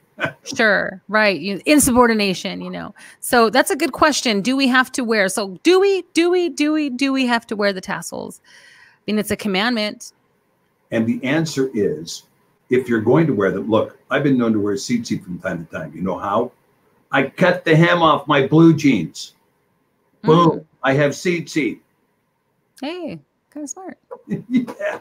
And that's a natural tzitzit because guess what? It's on the hem of my garment, right? Mm. But the truth is that, you know, when you talk about this kind of thing, the answer is, I don't believe you do. I mean, if you want to wear tzitzit, look, the true wearers of tzitzit are who? Look at the Native American tribes, right? When they come out in their regalia, they have tassels hanging from the four corners of their garments. Right. Now, that's what a real tassel is supposed to look like. So if you want to do that, okay, do it. That's fine. Do it. I'm not saying you shouldn't do it. But what I'm telling you, the command there is to remember the Torah. The reason you're given the tzitzit is to remember the Torah. And if you're going to remember the Torah. But there is something new that has been given, which is that the Ruach HaKodesh has poured it in your heart. If you're baptized with the Ruach HaKodesh, then I don't believe you do have to wear tzitzit. The Ruach has already overtaken you. And so, and you need to stay in touch with that which the Ruach has given you. Which was my point earlier, right? That the prophecy would come to pass, that the Torah, you don't need those to remind you of the Torah, the commandments, because if that was the case, then you would not shave your beard. You would be reminded of them.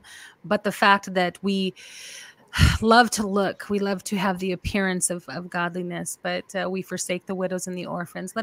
We got to get it right. The simplicity of his word, right? It really is the beauty of his word. It's not burdensome.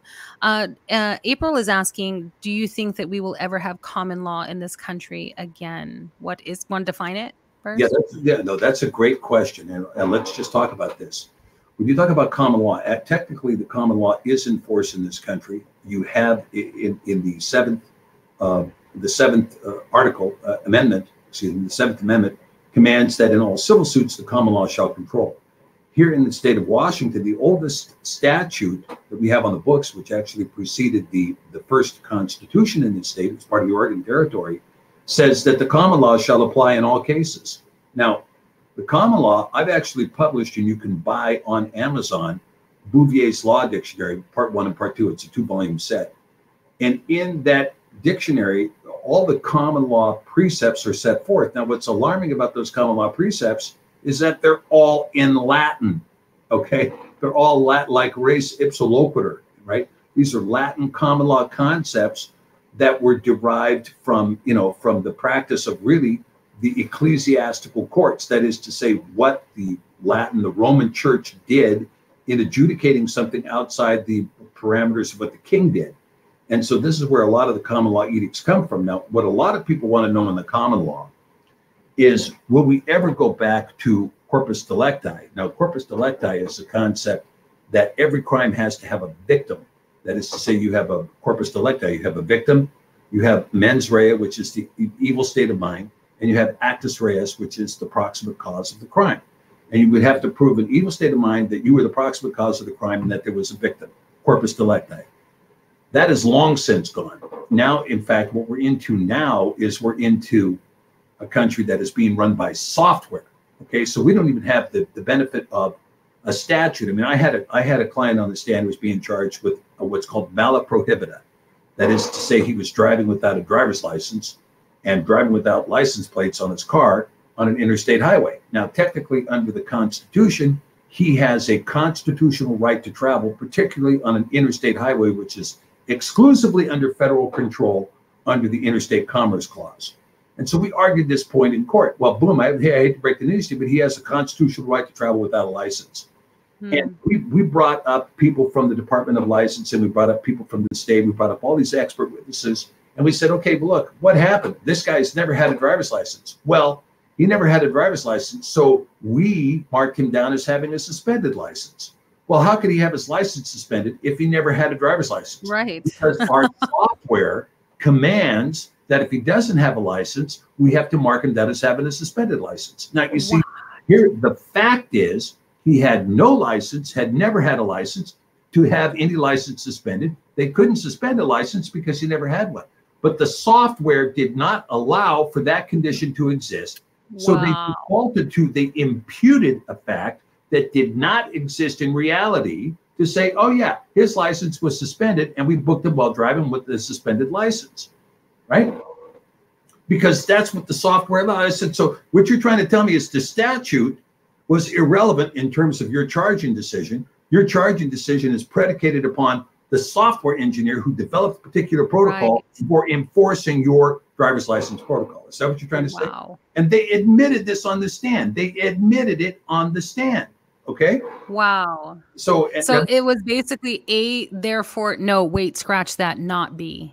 Yeah, that's right. Just we'll impute the fact that we need to impute in order to convict you. Now, you'll often see this in family court, too. Well, we're going to impute income to this guy. Well, this guy can't work anymore. Look, since he used to be knocking down $150,000 a year worth of retail, but guess what? He had a major stroke, lost his ability to speak. He no longer is employed and can't make more than, you know, $250 a week working over pushing carts at Walmart. Well, he worked there before, so we're going to impute income to him at $150,000 a year. And then we're going to assign his child support and his spousal maintenance predicated upon this imputed income, which does not exist as a matter of fact. It does not exist, but we created the fact, we imputed it to him. There you go. Sounds like our economy. Sounds like our money. It doesn't exist, but we'll create it once the need. Yeah, we'll impute. Well, if you're going to impute something to me, why don't you impute the $7.5 trillion that you guys impute to bail out the banks? How about you impute that to us, right? Sure. Sure. That's funny. The next question that I have comes from someone who finds himself in that very similar situation in the sense that when he, well, I don't want to put his personal information out there, but when this sort of happened to him with the whole child support thing, and then when he found that he couldn't continue paying this large amount, they said, oh, well, you know, you were able once before, so somehow you have to figure out how to continue to make that payment. Yeah, right. Which means what? So, smuggling meth over the border. I mean, I don't know what it is, right? Oh, yeah. Oh. Yeah, or trust your Elohim. Let's see. And you know what? Yahuwah came through. So good. Hallelujah. So, amen. So here's his question. And it's in several parts. So I'll just ask it all together. I'm sure that you can retain the question. And then we have a few more minutes. Maybe we'll ask one or two, and I'll try to bring them in. So let me see if I can put this question along with that question, because it's a really good one. Looks like Kazarine Cortez, Ms. Cortez, it looks like we answered that one already with the other ones with regarding the 613. If you didn't hear it, go back. I'm going to ask two more. I'm going to ask this one from Andre Lewis, and then I'll ask another one from Kathy, which is a really good one.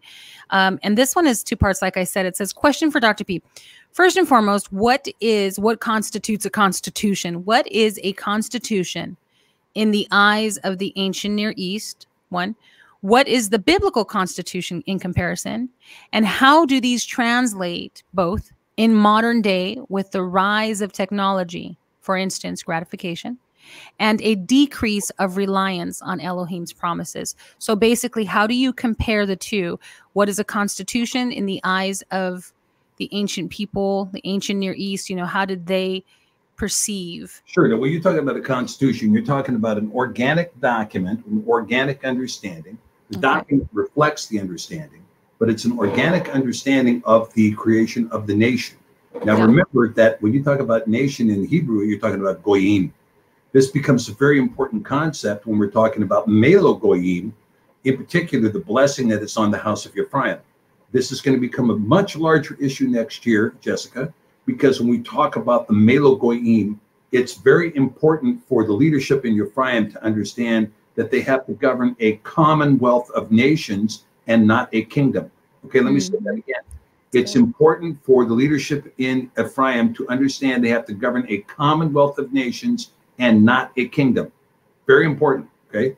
All right, second concept is, so the constituting authority in Scripture is going to be by tribe, right? It's going to be by tribe. And so you would have a hierarchy established by, first of all, the tribe would call itself after whatever it might be. And some tribes were matriarchal. Right. They would call themselves Dinah after Dinah, right? And there would be other tribes that would name themselves after the matriarch, but most often the tribes would call themselves after a patriarch. So, for instance, the Hebrew tribe would name itself after Ebru. We often call them as Eber, but it would be Ebru, and they would say, we're of the tribe of Ebru. That's our patriarch. Another tribe that went named themselves after their patriarch was the Cymry, or the Welsh. They named themselves after Omri, who was one of the kings in the house of Yasharel, or the northern kingdom. And because he was the lawgiver, they considered him the patriarch. They called themselves Cymry, and they were known throughout history as Cymry. And in fact, my friends over at Code Searcher found an infinite amount of places where these guys were identified. Okay, so you also have the, and so the tribe then would come down through these laws of patriarchy for the most part. And it would be this tribal member, that tribal member, this brother, that sister, et cetera, et cetera.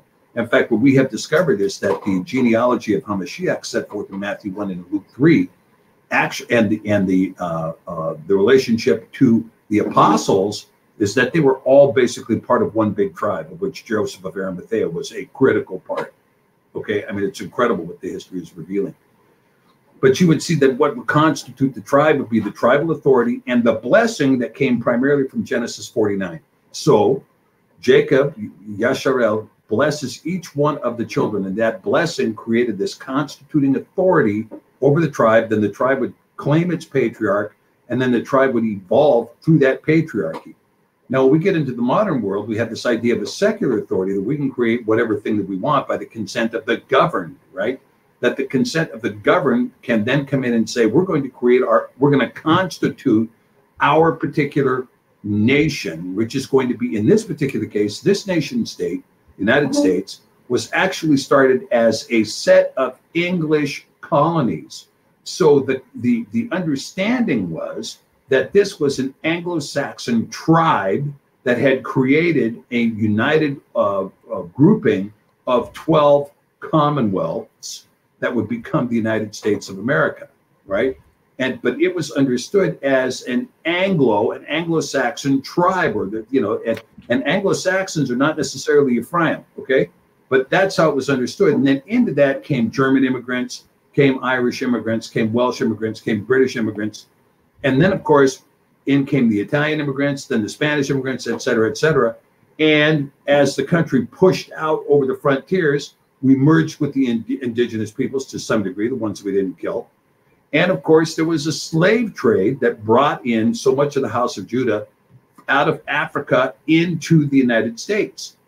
And so because of that, we had this merging of people that eventually we got to a point where we could no longer say this was the tribe of Anglo-Saxons that created America, even though it was never expressly stated. Instead, we said we were a nation created by the consent of the governed, we the people. And so Lincoln said, we are a government of the people, by the people, and for the people. Well, that's a very interesting tyranny, by the way, of the people, by the people, and for the people. That's a tyranny. It's a tyranny. It's a form. It's this mass democracy, mob rule, if you will. Well, I think that actually comes from the Roman 12 tables, which is something I mentioned to you, I think, a couple of days ago. If you know about them, the 12 tables was actually the 10 tables that was these laws, these set of laws that was inscribed upon bronze tablets, which is really similar to the tablets of stone. But if they were to do some research, they would find that in 451, 450 BCE, Rome had instituted these laws of ethics and morals, and exactly what you're saying, for the people, by the people. Yeah, so it's interesting. And it's interesting that it's a government of the people and not of Yahweh. Of course. Yeah. Now, there are other nations in Europe. Blind leading the blind. The blind leading the blind. There are nations in Europe that say we were created by the hand of Yahweh. And that's what the divine right of kings was. I mean, this is what they still claim in Russia, the divine right of kings. The czar was of the hand of Yah, and that his governing ability was at the hand of Yah. But people say, no, we want a nation state that is of the people, by the people, for the people, and not created by Yah. And this is what our Constitution is. It's an agreement between people that says this is how we're going to govern ourselves. And it was created to have enough teeth in it to ensure that the nation state stayed together for one purpose and one purpose only: to pay back King George the money we borrowed in order to fight the Revolutionary War. That's why the Constitution was really created, in order to make sure that the states paid the debt instead of Washington, Jefferson, Madison, Franklin, the guys who borrowed the money. Interesting. Yeah. Interesting. Let me read this really quick regarding the 12 tables. It says here, according to tradition, in 451 BCE, a committee, and I'm not sure if I'm going to pronounce this right, but you can correct me, the Decem, it's DECEMVIRE or UIRE. It's written in a really weird font. Decemvire. Okay, Decemvire. The Decemvire were following public pressure, given the task of composing a law code which would better represent the interests of the ordinary people, the plebeians, and reduce the undue influence on Roman law of the patricians, or the aristocrats, and the pontifices, or pontifices, the priests. And so this is the blowhards, pontificators, the pontificators, the pontificators. And so it's interesting. I was looking into this and how it was established first in Athens and then in Ceylon. But I was looking into this in regards to comparing laws between Babylonia and between the Hebrew people. And so what I found was interesting is that a lot of these concepts, a lot of these 12 laws, these 12 edicts actually made their way into our constitution and made their way into our governing law systems. So we have one last question, Dr. Pigeon. And this is again from Kathy, and I think this is a perfect segue into tomorrow's show. So let me just remind those of you who have stayed with us for 3 hours. Thank you so much. You guys are amazing. Hungry. People are hungry. Reminds me of that one occasion where they were ministering and the house was packed, right? And there was a man who was sitting at the windowsill, and they were going on until like the early morning, and this guy was just boom, and he fell asleep, and he literally fell from the window, died. They ran outside, picked him up, brought him inside, revived him, and said, let's keep going. I said, I hope we could get to that point. You know, if any of you die out there, we're going to pray that die while watching us. Please don't die while watching us. But yes, 3 hours. We're 3 hours in, Dr. Pigeon. Tomorrow, listen, guys, tomorrow we have an exclusive interview, It's very serious stuff. I'm not sure if you're aware, but you can find information online if you just Google or do a search on the 70 Elders Conference that was, I think it took place last weekend. And it was done in Israel, or conducted in Israel. And there was a gentleman who was employed, I'm not sure for hire, but if it was for pay, but he was employed to sacrifice an animal on the Mount of Olives on behalf of Hashem. And he did so in the name of Yahuwah. And there are other things but we want to hear from him. So this gentleman is going to join us tomorrow. He's actually going to join Dr. Pigeon tomorrow. And I will refrain. I'm just going to sort of moderate and make sure that everything goes, you know, smoothly, but he is going to join us tomorrow to give his side of the story, to give his perspective on what happened and what he thinks is happening. Because believe it or not, he has a lot to say, but so does Dr. Pigeon in regards to the prophetic implications that this event has, and where exactly it's like sort of like a temperature to help gauge, you know, where the body, if the body is truly sick or not. And so we're gonna have that tomorrow, 9 a.m. Pacific, because he's in Israel, he's 10 hours ahead. So we have to consider his timing, but 9 a.m. So if we can get you to not only pray for tomorrow, Pray for Dr. Pidgeon, a hedge of protection around his family, as well as me and my family. And again, just consider the sensitivity of the subject. We would also appreciate any questions that you might have. I can present those questions to both Dr. Pidgeon and our guest. So not sure where our question went, but I think I remember it. I remember it too. Oh, you do? Okay, good. She was basically asking, when do you think the last, aside from Yahusha, which that word sacrifice, we have to restore it, right? Let's repair our minds. That word sacrifice is used erroneously. It's actually, because if we think about what sacrifice means, even in the Greek, it would mean a victim, right? It's something to do with the victim. But he was not a sacrifice. He was an offering. So the two different things, right? Dr. Pidgeon, an offering and a sacrifice. Mm-hmm. And so she's asking in regards to a sacrifice where the entity would be a victim. So when was the last sacrifice? And let's clarify, because when was the last sacrifice that you, in scripturally, that Yahuwah accepted? Well, okay, that's a good question. And now I can tell you, I don't want to get too far into the details on it, but it was around 33 AD that the Azazel goat, they used to tie a red string around the Azazel's goat's neck. And then before Yom Kippur, the goat's string would turn white. And so they knew that the Azazel goat had accepted all of the sins of Israel. And then, of course, they would cast it out in the wilderness where it would be later be killed. And so, but in 33 AD, the string failed to turn. And so they had concluded in 33 AD that, in fact, I think it was 33, but it might have been 31 AD. It might have been 31 AD. They had concluded that, in fact, the Ruach HaKodesh had left the temple. There was no more Ruach inside the temple. Now, of course, we know that the lintel fell and the veil split in half at the death of Mashiach. But Daniel 9:27 describes that the Messiah would die in the middle of the week. Now, if you take those 7 years, the beginning of his ministry until the end of the Azazel goat, that would be the 7 years. So he died in the 3.5 year period, assuming that you believe in a 3.5 year ministry, that he died in the 3.5 year period there in 28 AD. And then when you get to Yom Kippur, that's exactly 3.5 years later in the year 31 AD that the week was completed. And when the week was completed, the Azazel goat no longer turned white. And so the rabbis concluded that the Ruach HaKodesh had left the building. And so everything after that was just kind of basic.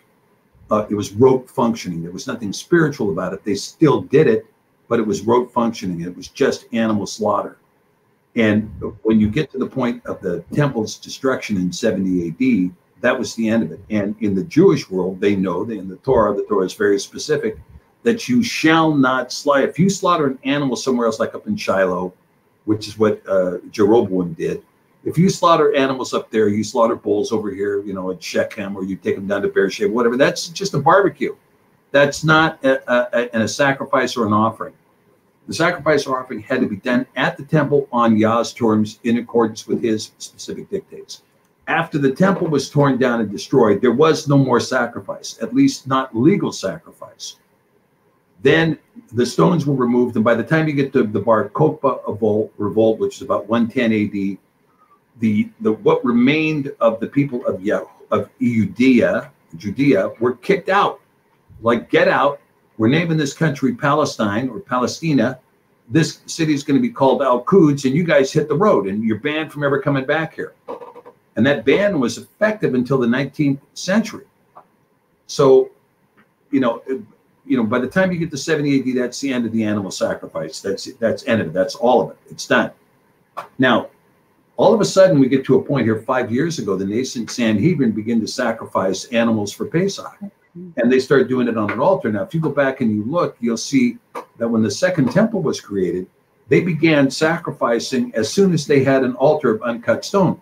These Sanhedrin aren't using an altar of uncut stone. They're using, they're using this fake concrete, and they're using old pallets, to burn the offerings. I mean, it's crazy stuff. It's so far outside of scriptural edict. It's not even Talmudic. It's just, it's like crazy stuff. But they're doing it nonetheless, and they've been doing it for 5 years. And as a result, we've had the reinstitution of sacrifice. Now, it's very interesting because it says in one of the prophecies that the oblation will be taken away. The daily oblation will be taken away. Well, this is about to happen because we've had this sacrifice, and this sacrifice that took place here on the 26th of September was huge. It was a monumental, extremely important sacrifice because it was a blood covenant. This is why it had to be a goyim that did the sacrifice of the animal, because it is a blood covenant between the Noahide goyim and their rulers, the Talmudic rabbis. Dr. Pigeon, save it for tomorrow. Oh my gosh, Dr. P. Oh, God, that's what's going on. Oh my goodness. And so all of those of you who have accepted being Noahide, you are now under the blood of that lamb. You are in covenant with those rabbis.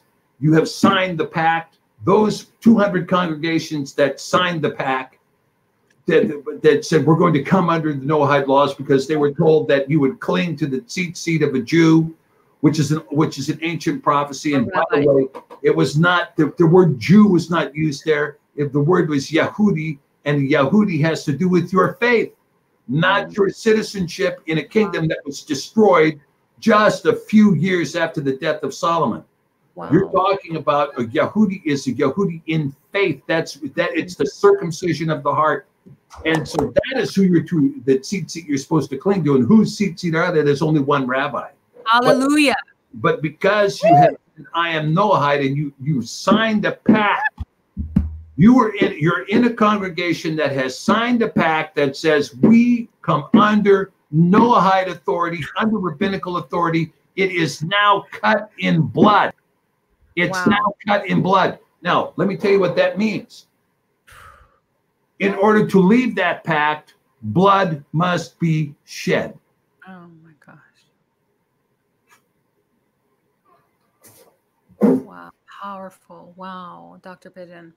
And I can tell you, Jessica, Yah has shown me that he has intentionally blinded and deafened those who were in the process of denying Mashiach to put them on this Noahide delusion.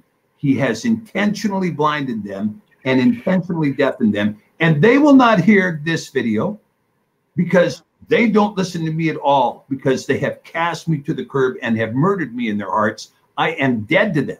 I am still laying under the stones, that heap of stones that they threw at me for 6 months. I'm still laying under that heap of stones. So they're not going to hear from me. They won't hear these words of warning. They'll hear nothing.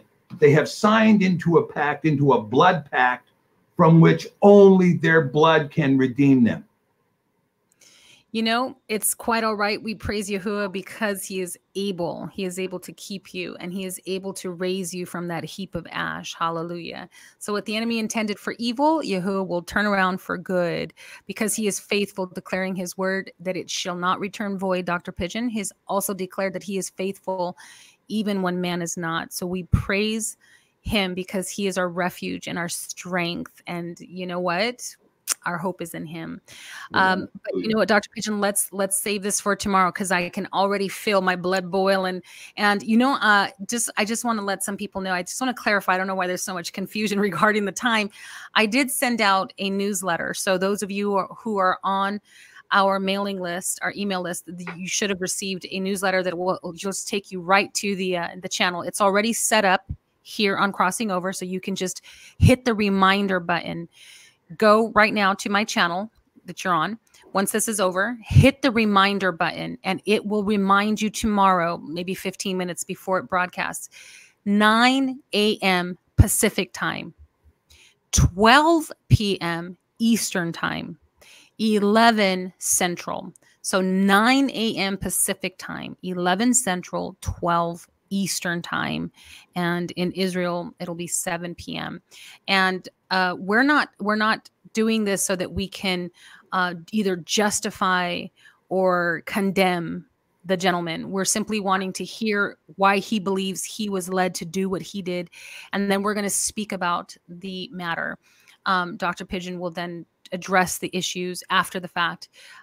But there are some videos out there. I think you can go to Leland's channel, who was actually there with him, along with I think he participated in the conference, not that he was in agreement with it. He was there to investigate and to report upon on the events that took place. But I think it's wise for us to also consider who these people were.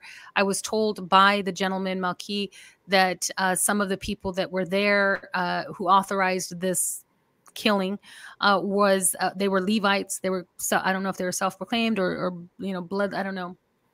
They got their DNA, I don't know, but they were Levites. They claimed to be Levites. I don't know why they didn't do the sacrifice then, but lots of questions. So tomorrow, 9 a.m. I know it's super early. That's why we got to sign off soon, because, you know, we need our energy and our rest.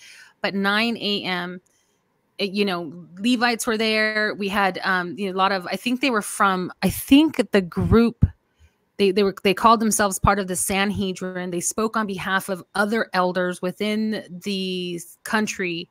I'm not quite sure who. I will do my investigations tonight and make sure that I report appropriately. Dr. Pidgeon, I'll make sure to get you that information. But I'm pretty sure that they spoke on behalf of the Sanhedrin, which is basically a council of men who are trying to institute and propagate the Noahide laws. And they also incorporate... The nascent Sanhedrin are in the process of declaring themselves to be the international Supreme Court over issues moral, and they will enforce the Noahide laws, including inflicting the death penalty by decapitation for idolatry and for blasphemy. Idolatry is defined under the Noahide system as the worship of Yahushua HaMashiach. Wow. Yeah. And the blasphemy is the proclaiming of his name, right? Here's what's interesting. Here's an interesting fact. This is very interesting. And I don't want to say too much, because I'm concerned that Leland might, I'm not Leland, but our guest might be watching or listening or tuning in. And I don't want him to be discouraged, because again, we're not setting a trap for him. We really do want to hear where he's coming from. 100% of his testimony, absolutely. Right, we do want to hear where he's coming from, and then Dr. Pidgeon wants to speak to the matter. Whether we agree with it or not is irrelevant. You guys are the ones that need to make your own mind up. But it's very interesting, because he had said in another interview that he knew that it was wrong, that they were sacrificing unto Hashem. And when I was looking up the scriptures in Ezra regarding the abomination of desolation, I came across this term, and I asked Dr. Pidgeon his opinion. He says, no, don't do it. Don't do it. But I just wanted to bring this up. It was Baal Shamaim, which is the Baal Eth Shamaim, or not Eth, Ha Shamaim, the heavens, right? Made me think of Baal Shem, or this God, Hashem. Right? Made me think of that. And I started thinking, this is obviously another God. It's not our Elohim that they were sacrificing to. This gentleman, Malki, said that he knew. And so that he was actually praying, and that he says that in the past, and I'll let him tell you his from his own mouth, that in the past he had been advised by the spirit of Elohim to practice sacrificing in his backyard, I think.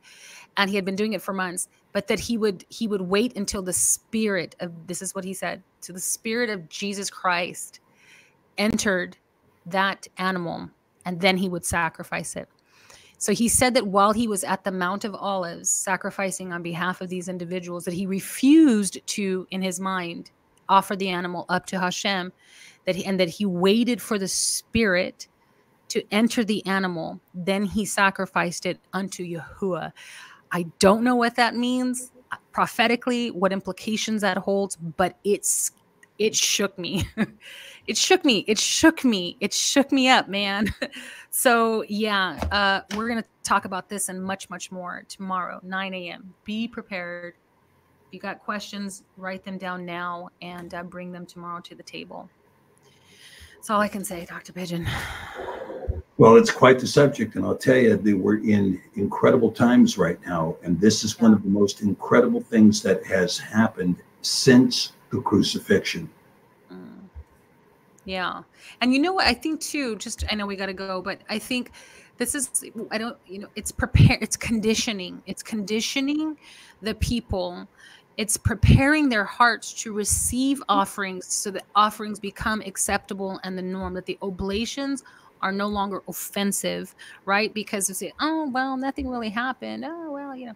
And so there's no watchman. There's nobody watching on the wall. If there are, there's only a few, praise Yahuwah for Leland and for you and for those who are, you know, myself watching out.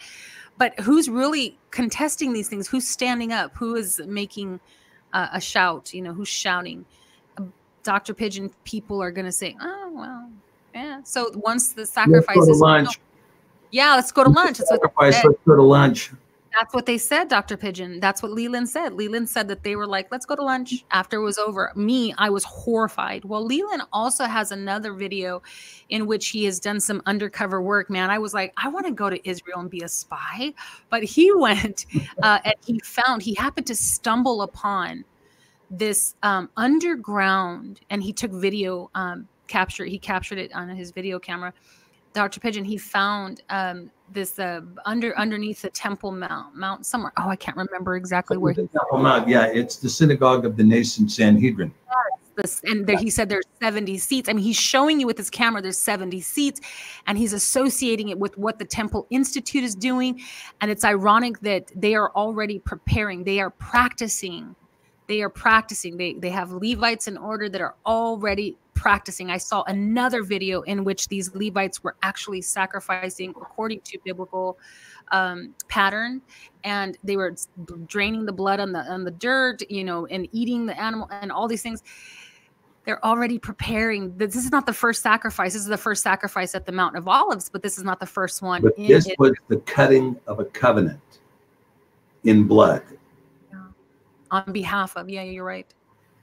So, but they are already cutting. They're already sacrificing animals over there. It's become a thing. If you just Google Israeli news, you'll see that it's already become a thing in Israel, and it's eventually good. It's going to be accepted as it's going to become acceptable. No, it won't. What's going to happen now is that we have seen the abomination of desolation in the holy place. The Mount of Olives, you think that's the holy place? It's Yerushalayim. Oh, I see what you're saying. Oh, my gosh. Duh. And when you're talking about Yerushalayim, I mean, this is where the Mount of Olives, look, there's an olive tree sitting there in the Mount of Olives that was there when Mashiach prayed at Gethsemane. It's still there. And it's not very far from that little spot where you sit up there in that circle and look over Yerushalayim. It's very, very close. Well, you know, Kathy, let's hang on for that question.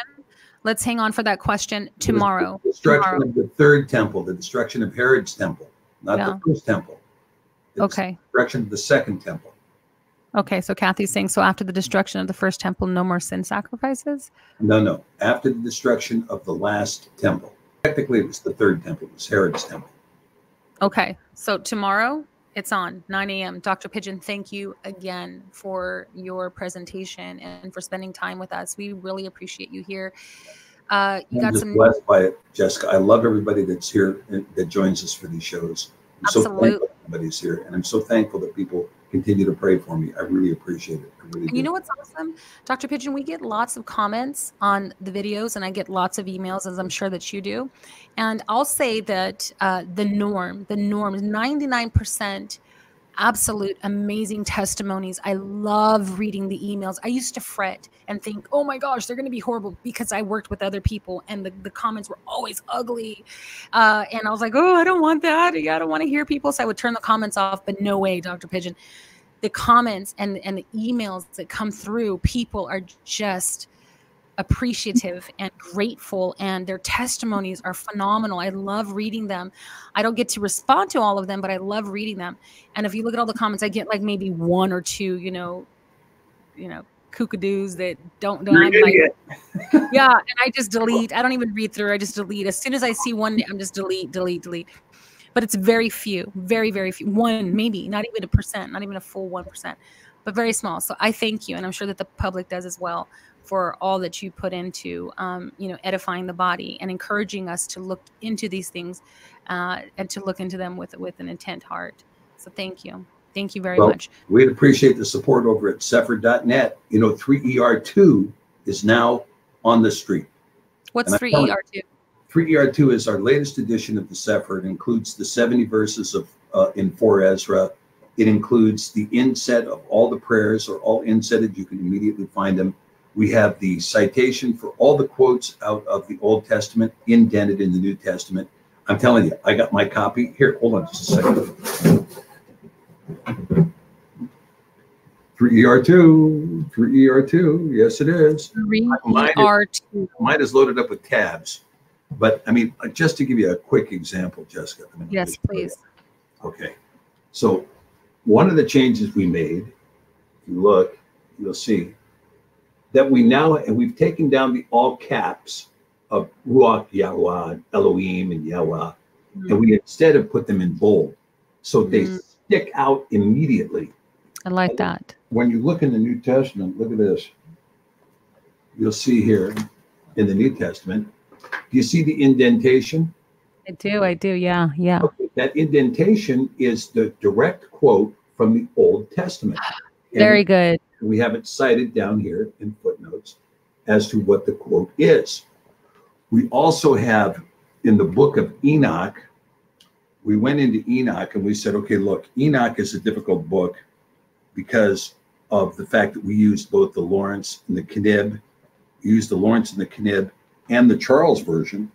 So we have footnoted everything in Enoch that talks about, let's see if I can show that. It talks about where it comes from and what it means and so forth. So Enoch is fully footnoted. And then, of course, the big deal, I talked Brad into this one. And what we wanted to do was we wanted to footnote all of the Hebraic passages in Revelation. So when you're in Revelation now, you can see every single verse is footnoted to its Old Testament root in the book of Revelation. Hallelujah. So the prayers are inset. The paper is spectacular. We David and I went and fought with the printer to get this particular paper, and we really had to kind of brutalize the guys to get this paper, but we finally managed to get this paper. So the paper is beautiful. The thickness of the book is manageable now. Oh, goodness. And this is, and this, by the way, contains the quote concerning the Nephilim in Genesis 6:4 and in Numbers 15:33. It contains some of the very critical changes that reflect the most recent discoveries we have in the Torah, as well as in the New Testament. So I mean, this thing is really by far. I mean, when I got my copy, I just fell in love with it. It was just like, oh yeah, this is just, it's the best work we've ever done. And so man. If you don't have a Sefer, now's the time to get one, and you're going to get a book that you're just going to love. And why do I keep this in mind too with the Sefer? You know, in the back here, we have this section here that is like mother's matrilineal history. Oh, yeah. Father's matrilineal history. We have family history. We have 10 pages of family history, where you can put in your own genealogy. These maps here, this particular map here is the migration of the house of Zerach, okay? And this shows where the migration pattern was. And you can see now, I created these maps myself. And we have this map here, look at this one. This is a map on the Exodus, right? Now, this map is like no other map you will ever find, because it shows, if you look, it shows the crossing where Ron Wyatt found all the chariots, and it shows the place of Mount Horeb and Mount Sinai in, you know, in Saudi Arabia, where it has just recently been discovered. And so this shows the true, this is the most accurate description of the Exodus that's ever been put in a map ever. Oh my gosh, that's so cool. And so anyway, all of that stuff is in the Sefer and 3ER2, and this is the one we're selling now. This is what's available at Sefer. So if you want to get the book, this is it. This is the one. It's a spectacularly well-published book. I love it anyway. Yay. Okay, so here's the thing. If you already have a Sefer like I do, I would encourage you to donate that to someone who doesn't have the means to get one. You can donate your older one and perhaps bless yourself or, you know, indulge in a newer one. I think that's what I'm going to do. There are people in my community who would really be blessed by my Sefer, the one I have. Listen, if you do consider getting something, the newer one, or updating or anything from Dr. Pigeon's website, please use the link in the description bar. There, I placed a link there that gives me a little kickback, and it helps me. I think it's, it helps me out, and I'm over here, working hard too, but it helps you guys when you contribute to the body. And Dr. Pigeon has put so much work, him and his group, his crew, they have done so much. You have no idea the labor and how intensive it is for them. Not to mention the fact that Dr. Pigeon has a 9-to-5, plus he does ministries, plus he does blogs, plus he's, constantly responding to the people. So purchasing some of the products that they're putting out, that helps not only support what he's doing, but it also helps to support other ministries. Believe it or not, Dr. Pigeon gives these links to many different ministries, and it gives us something. So this is Dr. Pigeon's way of also helping the community. It doesn't all go to him. He actually gives back to us. And every month I get a little something, and it helps. It really does. So please consider that. Use the link in the description bar. Go to his website, check out the stuff that he has, support what we do, consider donating. It's a good place to donate, not only to this ministry, but to the Sefer ministry. Like I said, he gives back to the community. So consider that. All right, Dr. Pigeon, we are going to call it a night, my friend, because we've got to get up early. Amen, sister. Coffee and lemon bars. That's 9 a.m. Okay. I will see you then. Baruch atah, Eloheinu melech haolam. And we will see everybody in the morning. I love you people very much. And I love you, Mike. Hallelujah. Amen. Hallelujah. Hallelujah. Receive it. Amen. Amen. All right. See you all tomorrow. Shalom. Shalom. Bye, Dr. P. Shalom. Shalom.